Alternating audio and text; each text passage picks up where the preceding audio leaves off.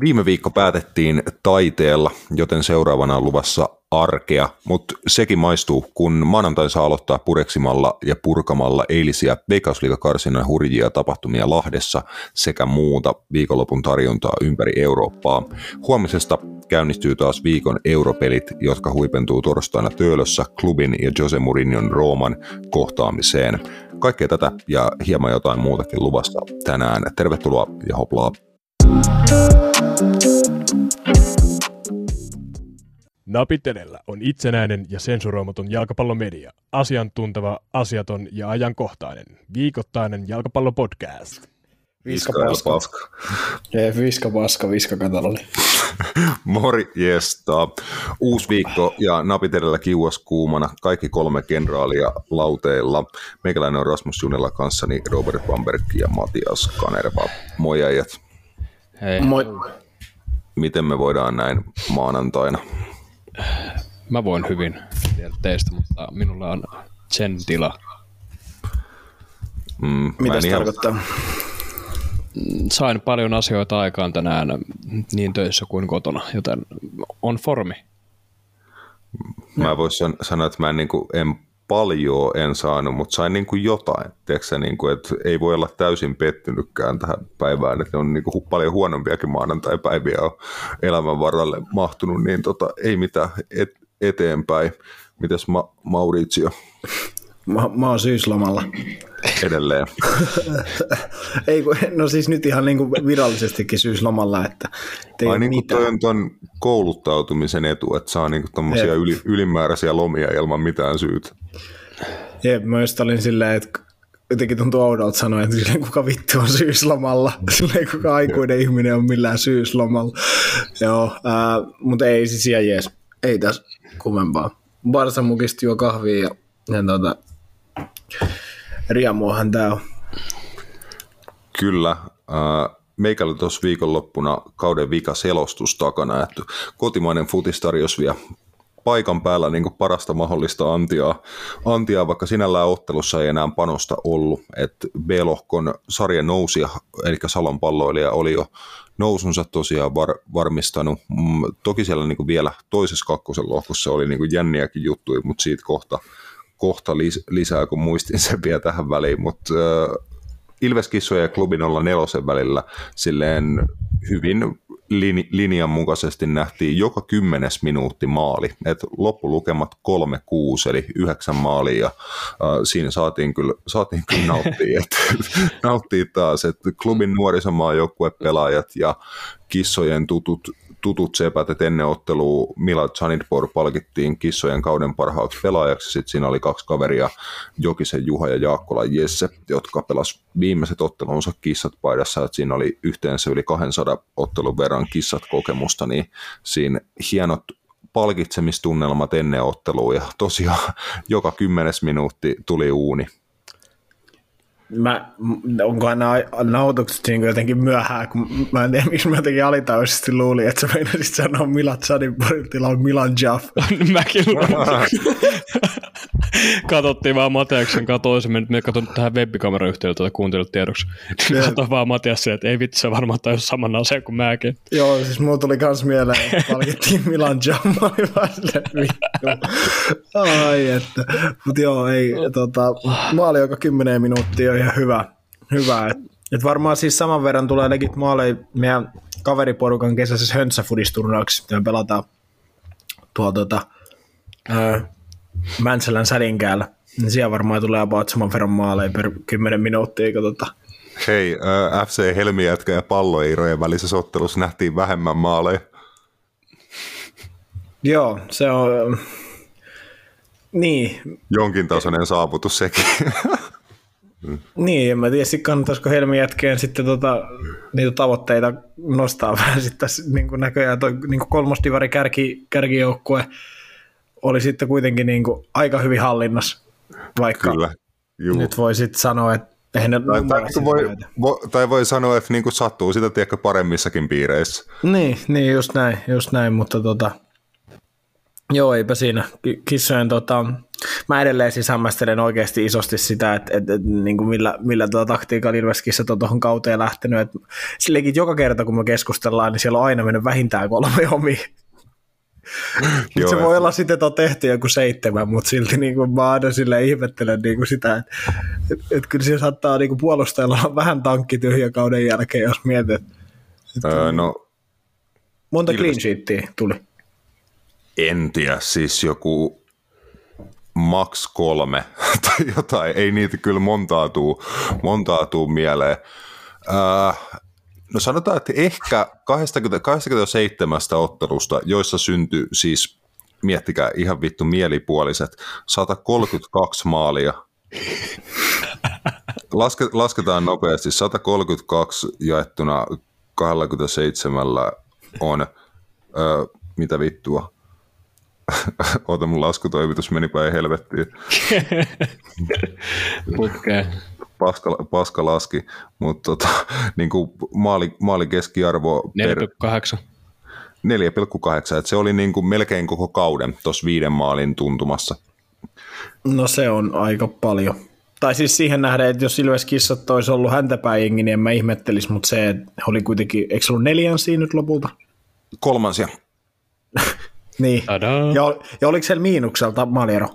Siis se, se meni tonnottelun, tonnottelun jälkeen miinukselle. Kahden, kahden, ma, kahden maalin verran, että siis pitkään pitkään kissoilla oli kyllä se, sanotaan, että yli kymmenen maalin verran plussalla, sitten se alkoi pikkasen hiipua, mutta kyllä se niin tuossa tossa kääntyi se maaliero tämän jatkosarjan aikana, että viimeisen kolmen ottelun aikana kissoille tehtiin 15 maalia. No täytyy sanoa, että kyllä toi voi, olisiko joku ennätys jopa. Että jo, onko missään sarjassa ollut niin kuin kolmanneksi paras jengi miinusmaalierolla, en tiedä.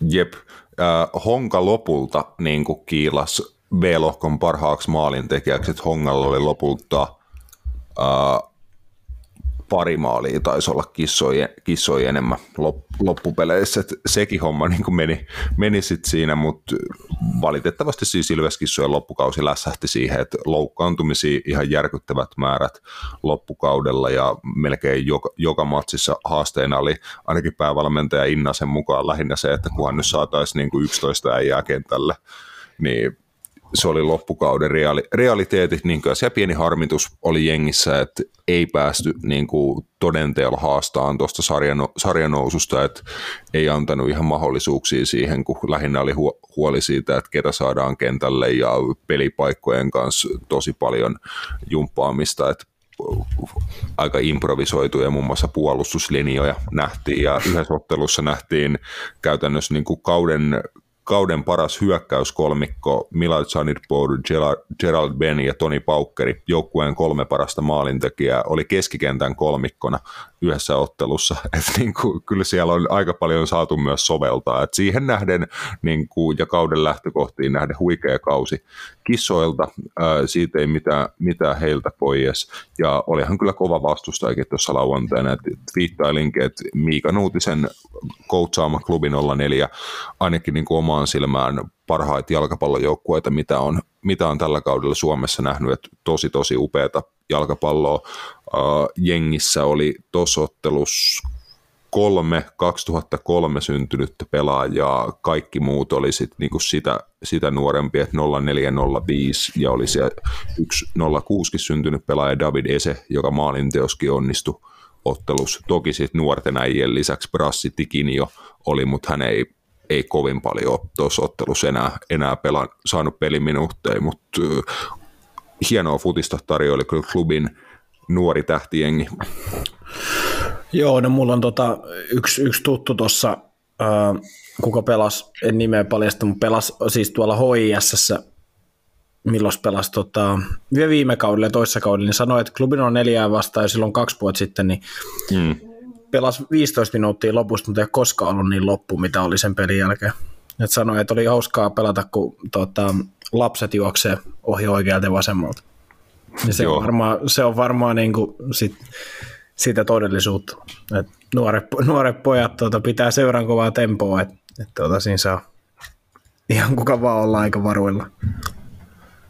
Superhienoi hetki sitten niin kun pela, pelaajakehitys puolella ja niin kuin hieno, hieno palkinto toiselle helsinkiläisseuralle, että Käpylän pallo pelaa ensi kaudella ykköstä, kun he onnistu tuolta jo, Joensuusta hakeen vier, ratkaiseva vierasvoiton viimeisellä kierroksella tuolla A-lohkossa, niin siellä saatiin ihan loppuun asti jännittää nousia ja isot isot onnittelut koko Käpa-yhteisölle, että meilläkin vieraina on ollut itse asiassa useampikin entinen käpalainen valmentaja, niin kuin, ää, seuratoimija, ja nä, näin, mutta siinä perinteinen niin kuin lähiöseura Helsingistä saa nyt ison palkinnon kyllä niin kuin hyvästä työstä, että oliko tuossakin jengissä niin kuin suurin osa kuitenkin omia kasvatteja ja ää, viime kaudelle B-junnuissa pelanneet pelaajia niin kuin useampi jengis.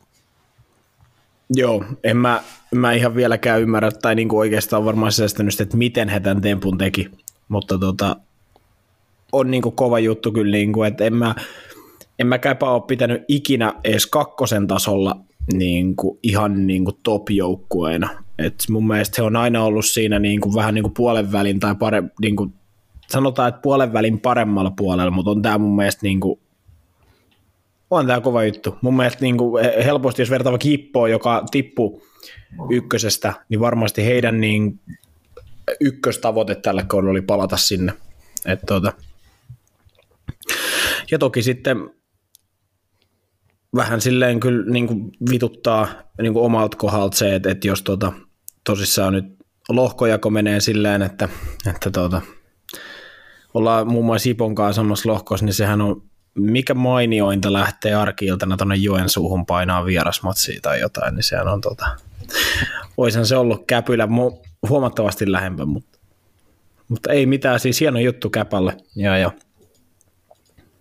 En tiedä, minkälainen joukko ensi kaudella nähdään varmaan kyllä niin kuin, äh, pääkaupunkiseudun joukkueen, niin uskoisin, että on hyvä veto pelaajissa. Niin kuin.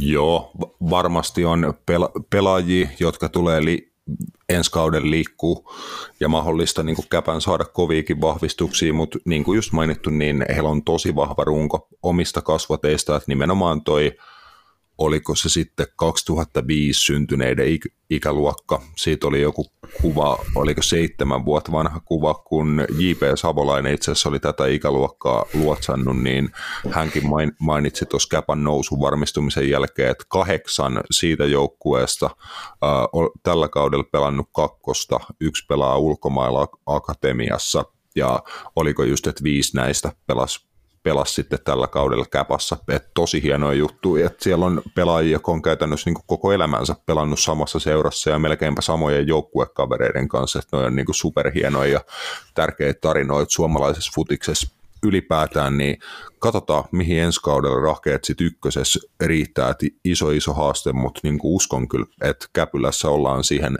valmiinta, että hieno hieno seuraorganisaatio ja puhuttu niin kuin ennenkin, että just Junnu puolella tosi kovaa tekemistä nyt siitä iso palkinto koko seuralle, niin hattu päästä Napit edellä podcastin puolesta Käpylän suuntaan. Joo, ja heillä on vielä mielenkiintoinen espanjalaisvalmentaja Hordi Berengue, joka oli KTP-fysiikkavalmentajan pari vuotta tai pari mm. kautta. Lopetti viime vuoden syksyyn ja nyt sitten aloitti ensimmäisen käy, kauden käpässä päävalmentajana ja heti nousi ykköseen. Että 26-vuotias, vuonna 95 syntynyt. Hetkinen. Ää, si- siis niin nyt, nyt, nyt vituttaa että itteen, itteen nuorempi päävalmentaja. Roopenikäinen, onko? Roopenikäinen. Oh. Roopi, mieti, sä ei voisi olla vittu päävalmentaja ihan puolesta. Ei ihan liikaa vastuuta ja joutuu miettimään, mitä sanoo. Täällä ei ole semmoisia niin samanlaisia. Mä voin nyt puhua ihan mitä mä haluan. Mutta toi, mut toi on kyllä kova, niin kuin, tuli vaan siis vastaan, kun kattelin, että on espanjalainen pääkoutsi, niin on kyllä niin kuin tosi, tosi nuori, nuori siinä mielessä niin kuin päävalmentajaksi, mutta ilmeisen sitten lahjakas. lahjakas tota. Juu, ei, mutta siis eihän se, että 26 V näet hyvällä tsäkällä, jos sä oot vaikka 5-16-vuotiaana, mikä nyt on ehkä realistisesti niin kuin aikaisin ikä aloittaa valmentaminen vaikka jun, junnutasolla, niin oothan se ehtinyt niin kuin 10 vuotta jo vetää. Sitten jos on koulutusta muutenkin niin kuin liikunta-alalta, liikuntatieteistä yömmäs yömmäs, niin voihan se olla, että 26 v on jo niin kuin kovankin tason seppä, mitä hän niin kuin epäilemättä on. Ei varmasti niin kuin tuollakaan muuten päävalmentajan rooli, roolis olisi, mutta hieno homma. Käpa, JJK ja Salpa ensi kaudella nähdään ykkösessä. Ketä sieltä Matias tippu ykkösestä sitten takaisin kakkosen puolelle? Mm, Piffi tippu, eli Parkasi ja Jep, Pepo Lappeenrannasta. Ja tota, PK35 Vantaalta. Eli kaksi nousijaa tippu saman tien takaisin, jos en ole väärässä, eli Pepo ja toi, toi Piffi. par, par, joo, joo. Ja sitten oliko Jäpsi kolmas nousi ja he säily sitten. Juu, ja kuitenkin just pä- pääsi sinne ylemmän loppusarjan puolelle, niin järvenpääläisille kyllä niin kuin todella po- positiivisesti yllättävä kausi.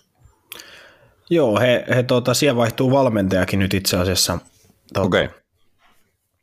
Et, Osku Partonen, joka siellä on tehnyt hyvää duunia, ää, en ole nyt ihan varma, että mikä on lähdön syy. Et, et jotkut on sanonut, että, että se oli yhteisymmärryksessä, jotkut, jostain lähteistä on kuullut, että olisi ollut potkut.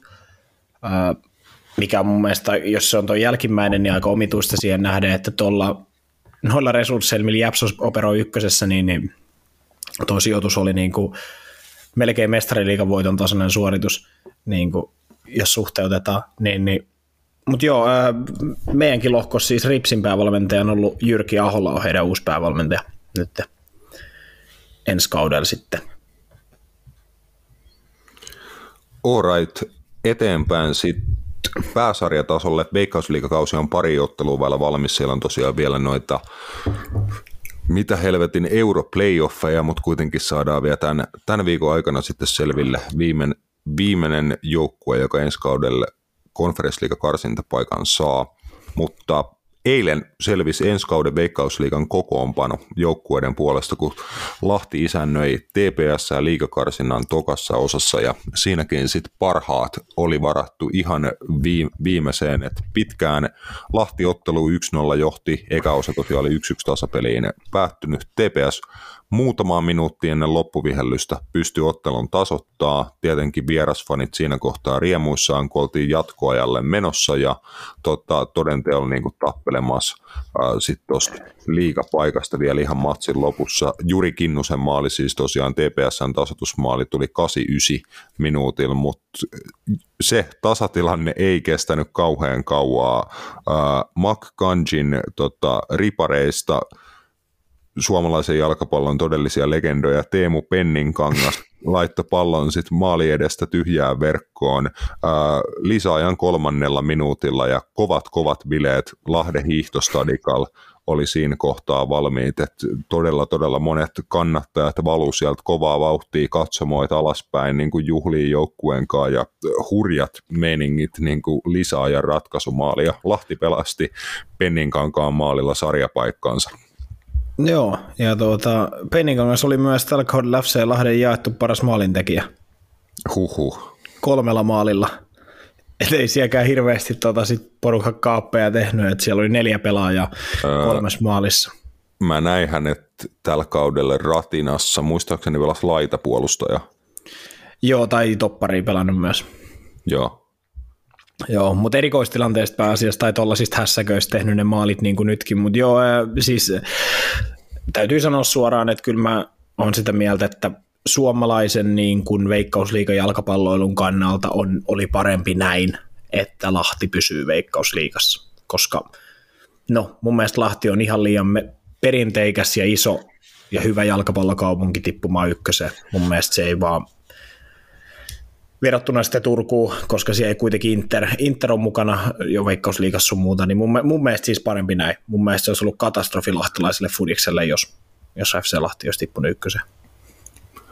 No mahdollisesti joo, mutta mä uskon, että siellä olisi kyllä ollut aika hyvät vahvuudet myös tulla ehkä nopeasti ja ehkä entistä vahvempana takaisin, että ei Lahdessakin ollut todella vaikea kausi ja niin kuin, kyllä se ihan ehkä ansaitusti heidänkin kannaltaan sarjapaikka meni äärimmäisen täpärälle, että kyllä siellä pitää asioita parantuu ja muuttuu ensi kaudelle, jottei he on niin kuin ihan samassa tilanteessa sitten, mutta on se myös äärimmäinen harmi, että TPS pelaa nyt sitten mitä kolmatta kautta peräkkäin ykköstä. Et tuolla just aika paljon heräsi keskustelua ottelun jälkeen somessa, että muun muassa TPS, TPS seuraavat henkilöt kyllä niin kuin ymmärrettävästi todella harmissaan, että tällä kaudella pelaajamateriaalin esimerkiksi olisi pitänyt heittämällä riittää tuon liigan dominoimiseen ja niin kuin selkeäseen voittoon.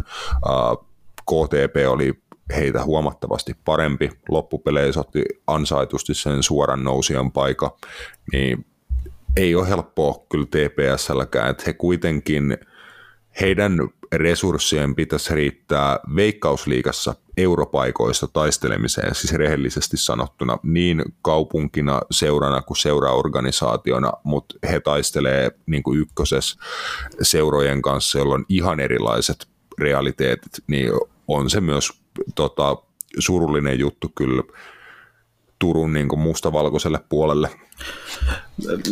Joo, no siis kyllä ymmärrän, ymmärrän kyllä mitä haet, haet olla, että se on tietenkin vaan just ei ole niin TPS saa viime vuosina oikein veikkausliikas, niin kuin ei ole KTPstäkaan jäänyt hirveän hyviä viboja sen takia, että no, ne on ollut semmoinen veikkausliiga Norwich City, vähän niin kuin kumpikin, että on tultu ylös, niin on kyllä tultu sitten saman tien aika niin kuin heittämälläkin alas, että et, et, mutta äh, niin, no mä sanon niin, että kyllä toi oli mun mielestä parempi, niin kuin, että Lahti, Lahti pysyy, mä pidän kuitenkin, että, että jos mietitään, että Lahdesta ei olisi tullut yhtään liigajengiä, Turusta tulee kuitenkin yksi jo, mm. niin se olisi ollut mun mielestä niin kuin iso, iso katastrofi niin kuin lahtelaiselle fudikselle, kun ajatellaan vaikka sitä, että Reipas oli vielä Lahden Reipas mukana varmaan niin kuin neljä, viisi kerrosta loppuun, niin noususta ykköseen, niin jos vaikka he olisi noussut ja Lahti olisi tippunut ykköseen, niin siinä olisikin ollut sit niin kuin vähintäänkin mietittävää. Sehän ei varmaan olisi äh, ehkä edes mahdollista, koska Reipas on Lahden niin kuin NS-farmi joukkue tai yhteistyöseura, niin siinä olisi varmaan jotain kompromisseja pitänyt tehdä. En tiedä, en tiedä koska, koska Reipas on kuitenkin oma seura, niin, niin mun mielestä silloin ei olisi on, on ne siis jo oma, oma seura, mutta ehkä sitten se niinku yhteistyöhomma pitäisi katkaista tai jotain tällaista. Niin, se voi olla. Se voi olla, siinä on varmaan ihan oikeassa. Mutta mut joo, enää, enää sitten kotimaisessa jalkapallossa ei ole kuin parisen otteluun jäljellä. Ne pelataan Vaasan palloseuran ja Valkeakoski Hakan välillä, että Vepsu tosiaan onnistui kaataan Oulun ja kohtaa sitten keskiviikkona ja sunnuntaina Hakan, että tasa, tasainen vääntö vaasalaisten ja oululaisten välillä, että molemmilta niin kuin ihan tosi yllä, yllättävä ja ihan positiivinen kausi, niin ei, ei sille itse niin kuin ehkä olisi halunnut nähdä Oulun tuolla haka, hakaa vastaan, että mitä pari kertaa Oulua kauden aikana näki, niin tosi ää, mukavaa jal- jalkapalloa, nuoria hyviä pelaajia ja näin poispäin. Sitten taas kokeneitakin pelaajia, Rafin ja uusi tuleminen toppariosastolla ja tä- tätä rataa, mutta Vepsu kohtaa hakaa ja siinä vielä sitten ratkaistaan, että kumpi pääsee ää, euro, eurohaaveita niin kuin sitten ensi kaudella. Joo, Uh, hitto, täytyy kyllä sanoa, täytyy kyllä sanoa että ei, ei hirveästi ole enää mulla, mulla ainakaan niin kaudesta pankissa niin kuin sanavarasto, että kyllä niin kuin, en mä tiedä, niin varmaan siis ja hienoja pelejä no Haka Vepsu tulee olemaan, mutta jotenkin en mä tiedä mitä mieltä te olette, mutta mulla tulee vähän sellainen niin fiilis, että Veikkauksen kautta nyt venytetään jotenkin ihan helvetisti. Tai silleen, että mennään niin kuin vittu kyllä niin kuin lisää ja lisää aikaa tällä hetkellä. Joten, tai siis silleen, niin kuin, että, että, että tämä oli mun mielestä vähän turha, mitä tässä nyt pelattiin. Mun, mun mielestä juu, oli juu. juttu. Tai siis just kun niinku tämä on erikoista, kun kausi niinku loppu jo, mutta nyt sitten pelataan jotain tämmöisiä bonusotteluita. Niin, niin, niin siis just, just se, että tässä niinku annet, tuntuu, että annettiin vähän niinku mahdollisuuden jälkeen vielä yksi, yksi mahis, silleen, että mun mielestä kyllä nyt pitäisi sitä niinku sarjajärjestelmää arvostaa siinä, että jos sä sijoitut tietylle sijalle, niin sä saat siitä myös palkinnon, eikä silleen, että miten puhuttiin vähän ykkösenkin, ykkösenkin kohdalla, että esimerkiksi Jaro pääsi vähän niin kuin varkaan, että oli 10 pistettä tepsiä, Jaro pääsi vielä pelaa tepsiä vastaan niin kuin vähän silleen, että, että hei, että jos te tämän nyt voitatte, niin te voitte sitten päästäkin vielä tiedätkö, karsiin liikapaikasta tai jotain, niin mun mielestä pitäisi niin kuin arvostaa sitten sarjärjestelmää, että jos sä oot tietyllä sijalla, vaikka niin kuin neljäs ja siinä lukee, että sä pääset tohon, niin ei enää mitään silleen, että no tuot voi vielä tiedätkö, sarjan seitsemästä tulla tiedätkö, sun ohi jonkun playerin kautta. Mun mielestä se ei ole niin kuin, ei se ole tarpeellista, ei niin tehdä missään muuallakaan. Niin jotenkin mun Ei. mielestä se on vähän, että miksi pitää tehdä sitten täällä. Tämä on vähän sitä, mitä on niin kuin jumpattu suomalaiseen jalkapalloon jo monta vuotta, että pitäisi saada ää, just tähän loppukauteen merkittäviä kilpailullisia pelejä, jossa on isoja panoksia, että saataisiin niin kuin yleisöä vielä tässä loppukaudesta, mutta kun se niin kuin tuntuu osoittautuva helvetin vaikeaksi. Mun mielestä ää, sääolosuhteet ei ole mikään niin kuin tekosyy. Esim. tänä viikonloppuna on voinut vielä ihan hyvin tota, pelata ja käydä katsoa jalkapalloa ulkona Suomessa, et ei mitään niin kuin vähän lämpimämpää päälle, niin tuohan on ollut niin kuin hienoja päiviä viime, viime viikonloppunakin ja nä, näin, niin se ei ole tekosyy. Ää, peliolosuhteet ei tule olemaan tekosyy enää pitkään, koska muutaman vuoden sisään Suomessa on käytännössä pelkästään tekonurmikenttiä, niin kentät tulee olemaan ympäri vuoden niin kuin käyttökunnossa, se ei ole enää ongelma, niin sitten pitää saada stadionit niin kuin sellaiseen kuntoon, se on sitten kuntien ja kaupunkien vastuulla, että on semmoisessa kunnossa mestat, että siellä pystyy järjestämään hyviä mielekkäitä tapahtumia vielä niin kuin lokakuun lopussa tai marraskuun alussa, että ei se ole mikään ongelma meidän vaikka naapurimaissakaan, niin ei mennä enää noiden tekosyiden taakse, että miksei sitten vaikka pidennettäisi vähän sitä sarjaa, tiedätkö sä? Niin, jep, siis mä oon ihan samaa mieltä, koska mun mielestä se on kuitenkin... Pelataan alle, 30, pelataan alle 30 peliä kaudessa tällä hetkellä Veikkausliigaa. 27. Juu, Se niin, joo. Niin se miksei, voi, miksei voisi pelata vaikka niin kuin sanotaan kuusi vielä lisää? Niin, niin. mutta ehkä siinä ollaan just sit, että se tietyt joukkueet pelaa vaan tiettyjä vastaan tai näin, tai ei kaikki mm. ei pääse pelaa kaikkia vastaan, mutta, mutta just se vaan, että, että tota, mä oon ihan samaa mieltä kyllä siitä, että kyllä mun mielestä toisi, kun ei missään muuallakaan tommosia playereita, niin en mä sitä oikein näe, että miksi täälläkään pitää, kun eihän se, kun eihän se nyt maailman huippuliikoissakaan ne vikapelit ole kaikilla panoksellisia pelejä. Siis se, kun ei se ole, niin miksi jotenkin pitäisi Suomessa ajatella, että kaikki pelit pitää olla panoksellisia pelejä? Silleen, katot valioliikaa, katot ihan mitä tahansa liikaa, ne keskikastin seurat, jotka on siellä kymmenen, niin mä vaikka pelaa mistään enää niin jossain vikalla neljällä kierroksella, niin miksi Suomessa sit yritetään pitää olla just silleen, että no hei, oot kolmanneksi vika tai neljänneksi vika sarjassa, mutta ehkä jos sä voitat pari pelin, niin sä voit vielä päästä taistelemaan europaikasta. Niin mä oon vähän silleen, että no mitä helvettiä, että eihän tää nyt, mutta no ne, ne päättää siitä, ketkä ehkä on vielä meitä viisaampia tai niillä on ainakin joku perustelu tälle, että miksi näin tehdään, mutta mun mielestä se just, että pakotetaan tällaiset niin kuin panokselliset ottelut on mun mielestä vaan jotenkin nonsenskamaa mulle ainakin. Joo, tämä on, tämä on asia, mistä on hyvä keskustella ja jatketaankin siitä, keskustelemista. Ehkä vielä pikkasen tämän syksyn puolella, mutta varmasti taas, taas sitten ensi keväällä, kun tulee otteluohjelmia ja asioita tapahtuu. Mutta hei, pienen pieni breikki tähän kohtaan. Suomalaiseen jalkapalloon päästään sitten tuo jakson loppupuolella Eurooppa-liigan kohdalla, kun isoja juttuja Setä Josen AS Rooma on tulossa torstaina Töölöön, HJK jatkuu, jatkuu kovat haasteet tuolla Eurooppa-liigan lohkon puolella, vaikkakin niin kuin ma- pisteiden puolesta mahdollisuudet alkaa olla jo aika, aika käytetty tässä kohtaa, mutta pieni tauko, sitten valioliiga ja muut viikonlopuhommat, sitten mestarien liigaa ja Eurooppa-liigaa ja hei hei. Napit edellä on itsenäinen ja turkulainen jalkapallomedia.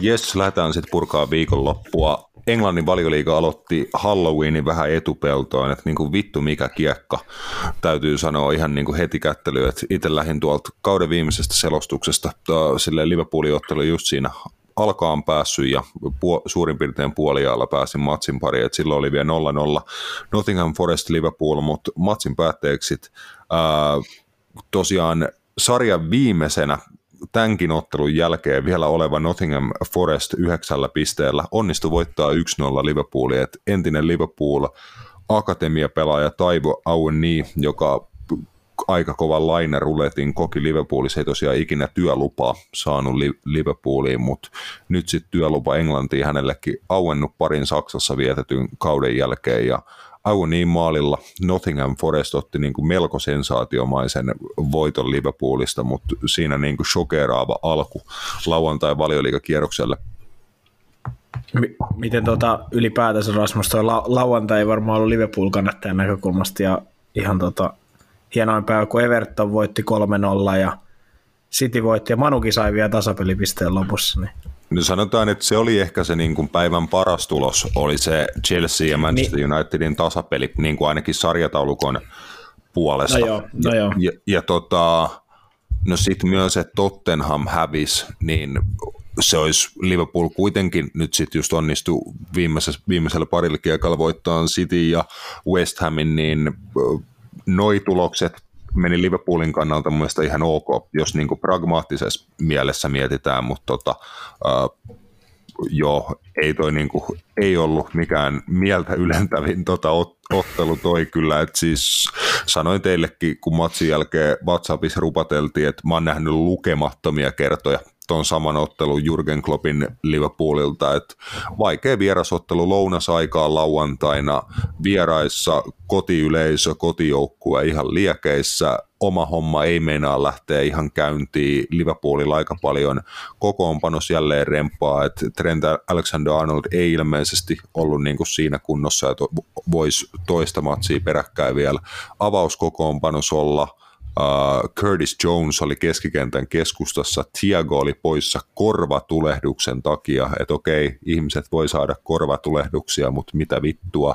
Uh, ja niin kuin, ei ollut mitenkään kummallisen näköistä, että mä taisin puhua tuosta aikaisemmin, en muista puhuinko teille vai toisessa podcastissa, että ää, jos siellä on oikealla Harvey Elliott ja vasemmalla Fabio Carvalho, niin näen niin kuin helposti, että vastustaja pystyy silloin Liverpoolin liian helposti tukkiin, että Darwin Nuneska ei ollut kokoonpanossa mukana, niin oli nuhanen nuhanen Liverpool, mutta ja sitten tietenkin, kun päästät vastustajan tokalla puolella johtoon, niin sulla on pitkä matka tasoihin ja ohi, mutta vielä, vielä pari-kolme vuotta takaperin se oli aika aamupalaa Liverpoolille tällaiset ottelut just lopulta vaikeuksien kautta kääntää voittoa, mutta nyt se ei onnistunut. Yksi iso syy siihen oli entinen Manchester United maalivahti Dean Henderson. Joo, ja, ja tota, Dean Hendersonilta joo, ja erinomainen matsi. Virgil van Dijk olisi voinut tehdä ainakin kaksi. Juu. Ehkä jopa kolme. Ehkä jopa kolme ja, ja tota, Sanoit, no mikä... että niin kuin ihan vähintään yksi olisi pitänyt tehdä.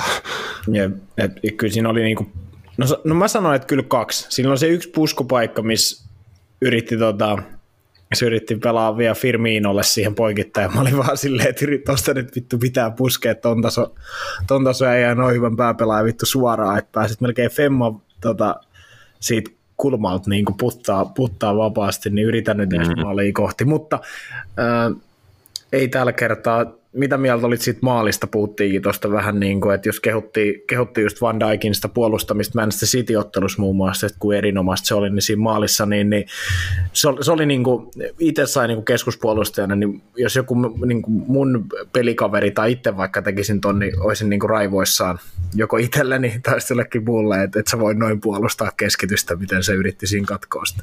Ei, se oli helvetin pehmeä maalin Liverpoolin kannalta, että aika rutiini erikoistilanne, että hyvin pelas Forest sen, että oli niin pakannut jengin keskustaan kautta vasemmalle, saisit niin löysen vapaan miehen sieltä muodon ulkopuolelta, joka oli jumalauta Steve Cook, et niin kuin entinen Bournemouth-puolustaja, mun mielestä niin kuin yksi huonoimpia valioliikapelaajia viimeisen viiden vuoden aikana, niin kuin, että jumalauta Steve Cookin volley keskitys niin kuin siis, se pitäisi pystyä pysäyttämään niin kuin ihan millä, millä tahansa. Niin kuin, sun pitäisi pystyä istuun sen pallon päälle. Mutta vittu, ei. No ensinnäkin, että sillä oli li, ihan liikaa tilaa siellä ja sitten en nyt muista ihan niin tarkkaa etäisyyksiä esimerkiksi, mutta siinä oli sitä perus Virgil van Dijk to, touhu, että hän niinku kattelee kädet selän takana rauhallisesti, mutta sitten se on niinku liian myöhäistä. Sitten siellä tuleekin Steve Cookilta yhtäkkiä ihan hyvä pallo, niin pallo on maalieessa ja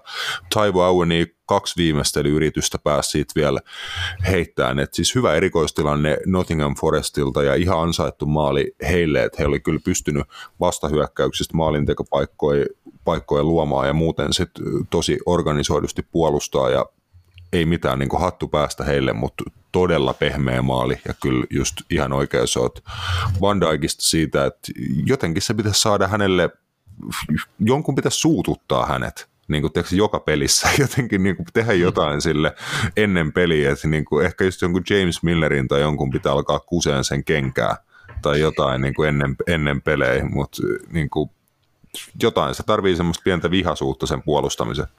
Niin, se varmaan tarvitsisi semmoisen avautumisen, mikä, missä matchissa James Miller vähän avautui. Oliko se Man United-ottelus silloin? silloin? Taisi olla, joo. joo. En mä tiedä, en mä tiedä onko se Virgil van Dijkillakin siis se vaan, että, että hän tietää, että hän on aika hyvä, ja hän on aika hyvä niin kuin oikeasti, niin se just vaan, että onko se välillä sitten, nouseeko se välillä vähän sit hattuun, tai sillä, ei sillä tavalla niin kuin, että sen kirjaimellisesti nousi hattuun, mutta se on jotenkin, että hei, että kyllähän tämä nyt tästä menee. Niin kuin me puhuttiin, että se pelasi niin kuin, mä en tiedä, miten hän pelasi West Hamia vastaan, mutta, tota, mutta esimerkiksi City vastaan pelasi niin kuin ainakin sillä mentaliteetillä, että, että tänään ei niin kuin hänen maalilleen tehdä maalia ja se näkyy, mutta se jotenkin, että musta tuntuu, että niitä matseja nähdään jotenkin liian vähän.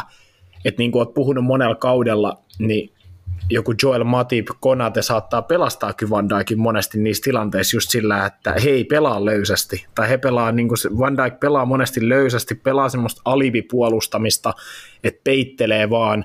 Ja sitten monesti se toimii. Se on esimerkiksi yksi vasta yksi tilanteessa tosi hyvä, mutta sitten esimerkiksi nuo keskityspallot ja tollaset, niin tuo oli vähän samalla niin kuin siinä mestariliigan finaalissa, mm. kun Valverde elämässä sen pallon, niin semmoisia niin ihmeen jalan ojennuksia, mitkä ei mun mielestä vaan ole. Sitten se on semmoista niin kuin, ei mitään puolustamista mun mielestä. Eikö sun pitää niin tuolla tasolla kaikkien puolustajien, mutta ehkä se on just sitä, että Van Dijkinkin puolustustyö Liverpoolissa on se on aika erilaista monen puolustajan semmoisen ns. leipäduuniin verrattuna, että vitusti vähemmän siellä on just sitä, että ää, katko keskitys, tee blokki, että se on paljon sitä, että pidä korkea linja, Jep. sun aj- ajoitukset siinä linjassa, just yksi vastaa yksi tilanteet, paljon puolustat al- alivoimalla, että siinä just se rauhallisuus onkin tarpeen, mutta jotenkin pitäisi saada just se, että se oman boksin puolustaminen, että sun pitää niinku palata perusasioihin siinä, että sun pitää vittu haluta katkoa se pallo. Just, että älä kattele ja ojentele, vaan niin kuin päätä, että tämä on mun pallo, että niin kuin mä ehin tähän vittu ensimmäisenä.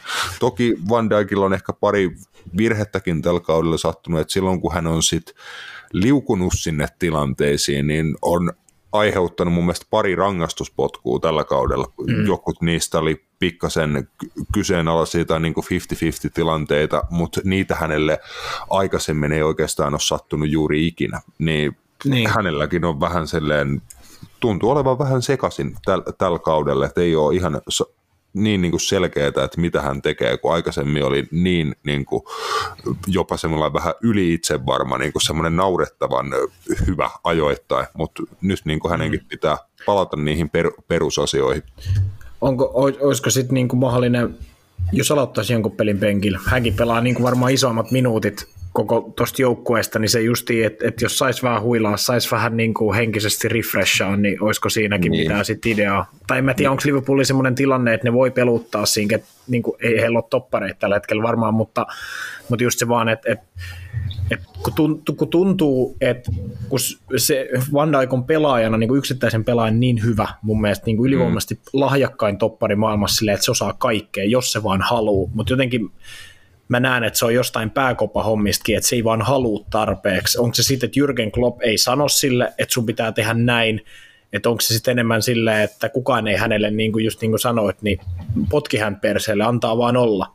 Että hänkin on kokenut pelaaja ja iso varmaan niin persoona joukkueessa, niin hänen annetaan sitten vaan niin kuin olla, mutta pitäisikö jonkun niin kuin James Miller-mäisesti tulla sanoa, niin kuin, että, että come on, että Oo, ja hänen pitää mun mielestä siis itse vaatia itseltään enemmän, ja niin kuin mun mielestä siinä on Van Dijkin kehittämiskohdat nimenomaan, että hän on johtava pelaaja, mutta hän pystyy, hän on nimenomaan niin hyvä jalkapalloilija, että hän pystyy johtamaan sillä omalla esimerkillään, kyllä hän varmasti, tai niin kuin, tiedänkin, että on äänekäs pelaaja kentällä nimenomaan niin kuin ohjaan puolustusta, mutta se on enemmän tämmöistä niin kuin teknistaktista tiedätkö, ohjaamista, että ehkä hänen niin kuin sillä asennepuolella pitää vähän useammin pystyä näyttämään, että kun vaikka Jordan Henderson ja James Milne on semmoisia, että vaikka sä teet jonkun suorituksen hyvin, niin ne vittuilee sulle silti jostain, mitä sä teit äh, vähän heikosti niin kuin minuutti sitten, tai teekö mm. tällä tavalla, että jo, hänen mun mielestä sitä johtaja, johtaja-asemaa pitää ottaa vielä enem, enemmän tuossa jengissä, mutta sitten niin pelillinen homma vielä yksi, että Fabinho on aivan absoluuttinen niin kuin varjo siitä, siitä kaverista, joka oli helposti pari-kolme kautta tuossa Euroopan parhaita puolustavia keskikenttäpelaajia, niin Fabinho on ollut ihan rukkanen tällä kaudella. Hän ei pysty tekemään siinä keskikentän pohjalla niitä tärkeitä katkoi varmaan puoltakaan siitä, mitä esim. viime, kaudella pysty tekemään. Ja sitten kun silläkään alueen Liverpoolille ei ole kovin paljon vaihtoehtoja, että ö, muut vaihtoehdot on Thiago ja Jordan Henderson, jotka on mun mielestä ihan hyvä kaksikko, jos pelataan tuolla niin tuplapivotilla, niin se ei ole ollenkaan huono, huono kaksikko, että Fabinho onkin niin kuin huilannut muuta, muutamassa pelissä ihan aiheesta, mutta se on myös iso asia, että Van Dijkilla ja muulla Liverpoolin puolustuksella on ollut tässä viime kausina Fabinho tekemässä aika hurjan arvokasta duunia siinä heidän yläpuolella, ja jostain syystä brasilialaisella ei ole kyllä kovin hyvä kausi menossa. Joo, ei ole.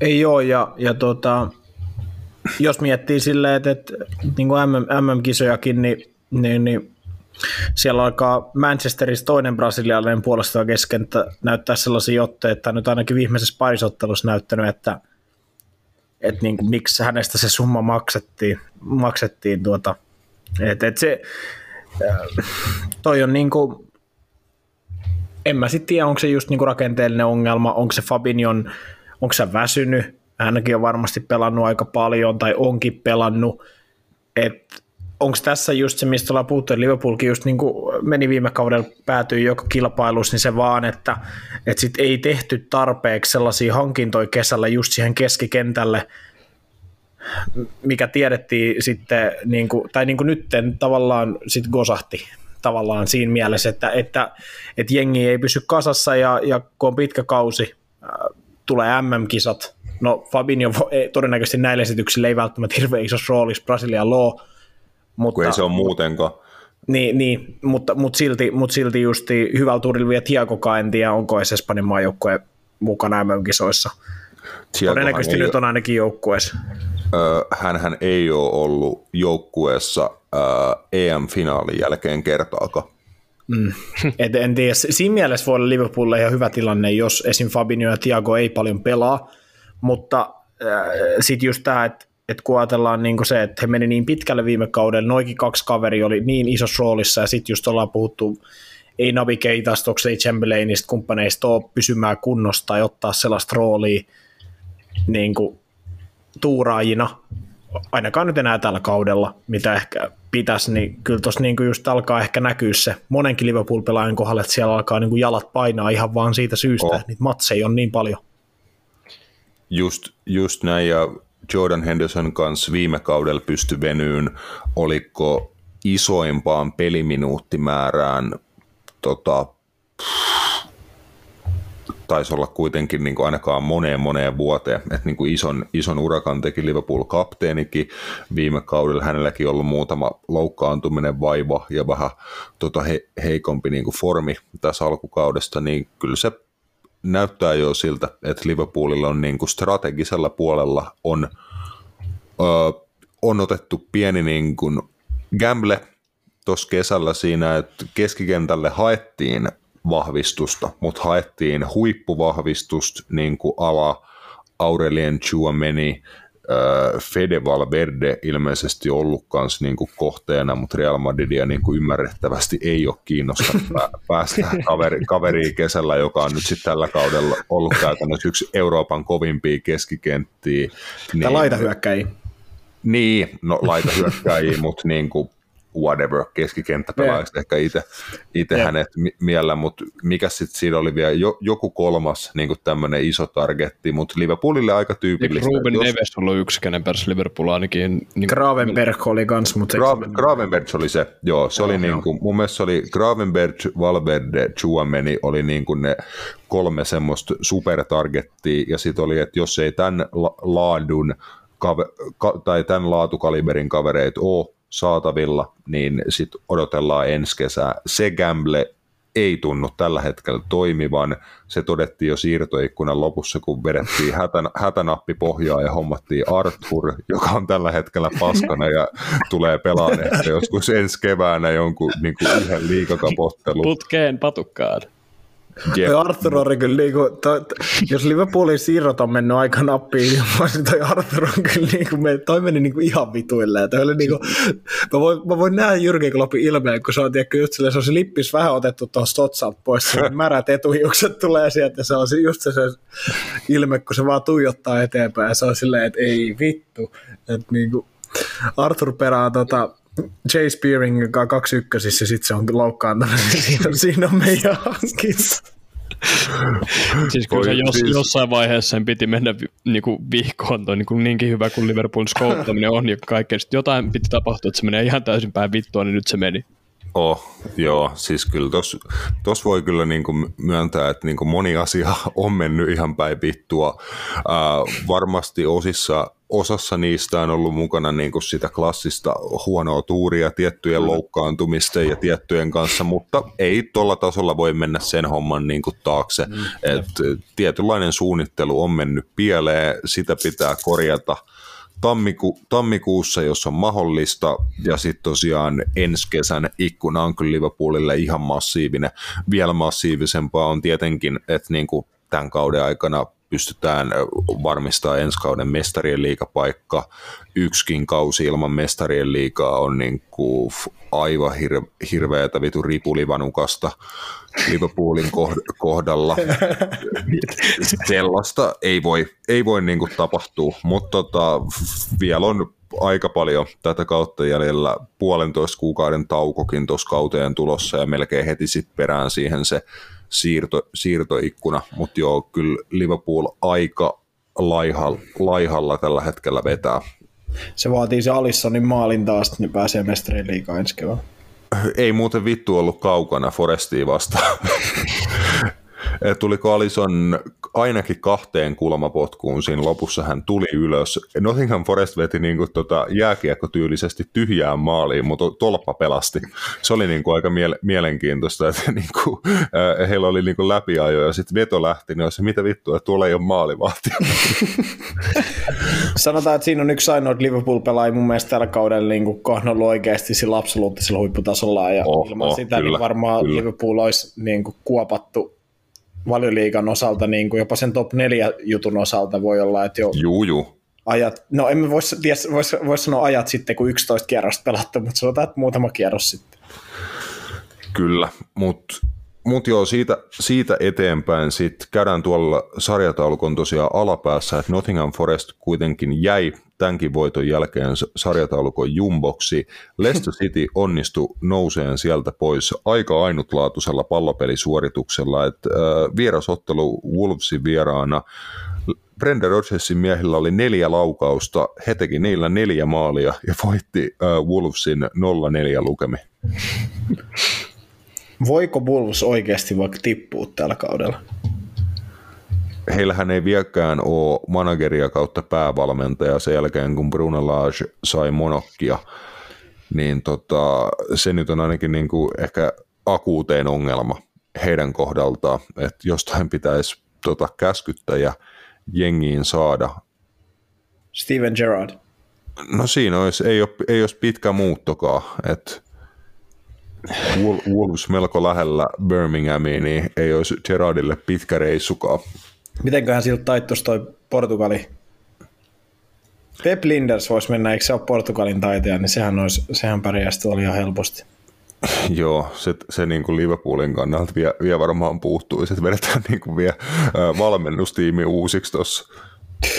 joo, äh, mutta joo, Leste alkaa pikkuhiljaa herää, herää kyllä niin kuin tota, ehkä tähän kauteen ja sanotaan, että Brendan Rodgerskin on nyt varmaan niin kuin viime kierroksina, no voisiko sanoa, että vähän ää, pelastanut itselleen tietyllä tavalla jopa, jopa niin kuin työpaikkaa, että Viimeisestä viidestä pelistä kolme voittoa, yksi tasapeli ainoastaan, yksi häviä. Toki se tuli Bournemouthin vieraana, että sen jälkeen homma näytti aika synkältä.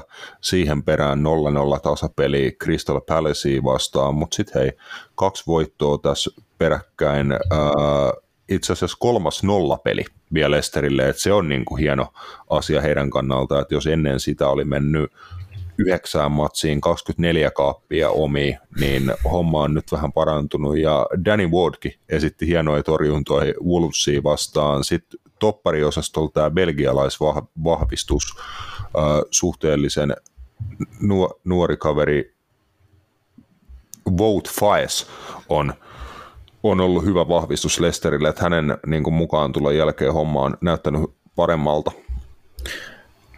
Joo, eikä se nyt siis sanotaan, eihän toi heidän joukkueen vieläkään nyt näytä mitenkään superhienolta, mutta, mutta se on vaan nyt just, että Jamie Wardi palasko nytte niin kokoonpanoon.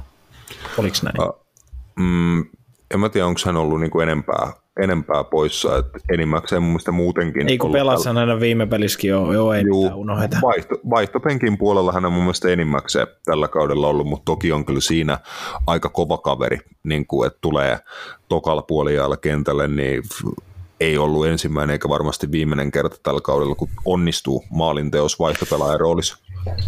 Joo, ei. Ja, ja katsotaan, mihin Lestö, Lestö tästä vielä niin kuin äityy, että, että nyt on ainakin tärkeä tärkeä päästä tuolta putoamis, putoamisviivalta tuota, tai sieltä niin, niin pois, pois, että äärimmäisen tärkeä tulos kyllä heille.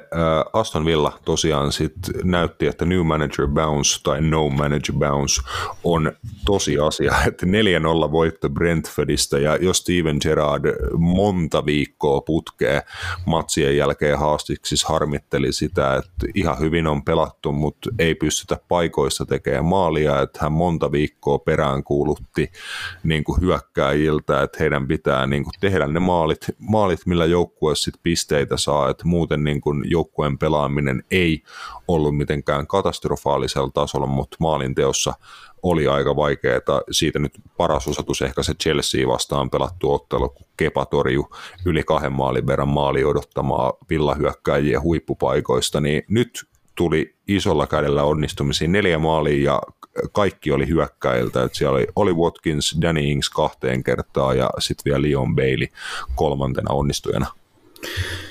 Steven Gerrard on varmaan kattanut tuot peliä silleen vartin jälkeen 3 niin se on ollut vaan silleen haistakaa paskat. Jep, siis mä, varmaan, no, siis mä veikkaan, että Gerard on jalkapallossa sen verran niin kuin ylä-alamäkiä ja liukastumisia kokenut kaveri, että hän varmaan niin kuin nauro kotona. Mä luulen, että hänellä Jep. oli huumorintaju.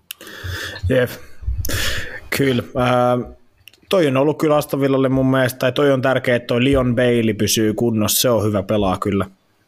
Että oot itekin, itekin siitä puhunut, että, että hmm. häntä, pitäisi, häntä pitäisi kyllä nähdä enemmän, enemmän kentälle, että oliko vasta monta kertaa hän on startannut tällä kaudella. No, tällä kaudella on aika hyvin. Viime kaudella hän oli koko kauden melkein pois, mutta tällä kaudella aika hyvin niin kuin pysynyt kunnossa ja nyt toskin maali ja maalisyöttö. Phil Coutinho, niin no, siinä on esimerkiksi pelaaja, kenen varmasti tulevaisuus tulee olemaan mielenkiintoinen, koska varmasti yksi syy, miksi tuohon seuraan tuli, oli, oli Steven Gerrard, ja nyt sitten en tiedä, kuka tota laivaa tulee ohjaa eteenpäin, niin varmaan niin kuin mielenkiintoinen, että hän ei ole tällä kaudella onnistunut, että, että mikä on fi, niin kuin, Filin tavallaan tulevaisuus ja kohtalo sitten kanssa, että hyvä pelaaja, mutta niin, onko se enää hyvä pelaaja?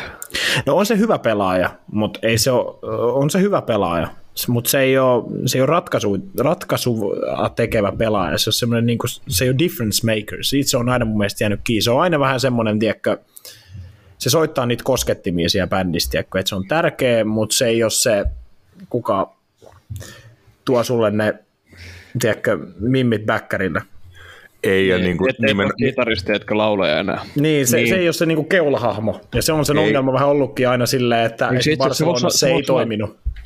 se voisi olla basisti. Tiedätkö, bas, basisti soittaa niin kuin musiikissakin se, joka niin kuin oikeasti luo tosi paljon sen biisiin sitä niin kuin syvyyttä, mutta Jep. ei koskaan saa sitä arvostettua niin kuin arvostusta samalla tavalla kuin muut. Mä en tiedä, mä en tiedä onko se Phil Coutinho ollut siitä, toi hyvä vertaus, mutta just se, että se ei ole saanut sitä arvostusta, mutta se vaan, että se ei vaan niinku toimi. Se ei ole vaan se pelaaja, niinku, mikä nähtiin Espanjaskin, että että jos sä annat sille sen, että hei sun pitää tehdä tänään nämä, että me voitetaan tämä matsi, niin se ei ole se pelaaja.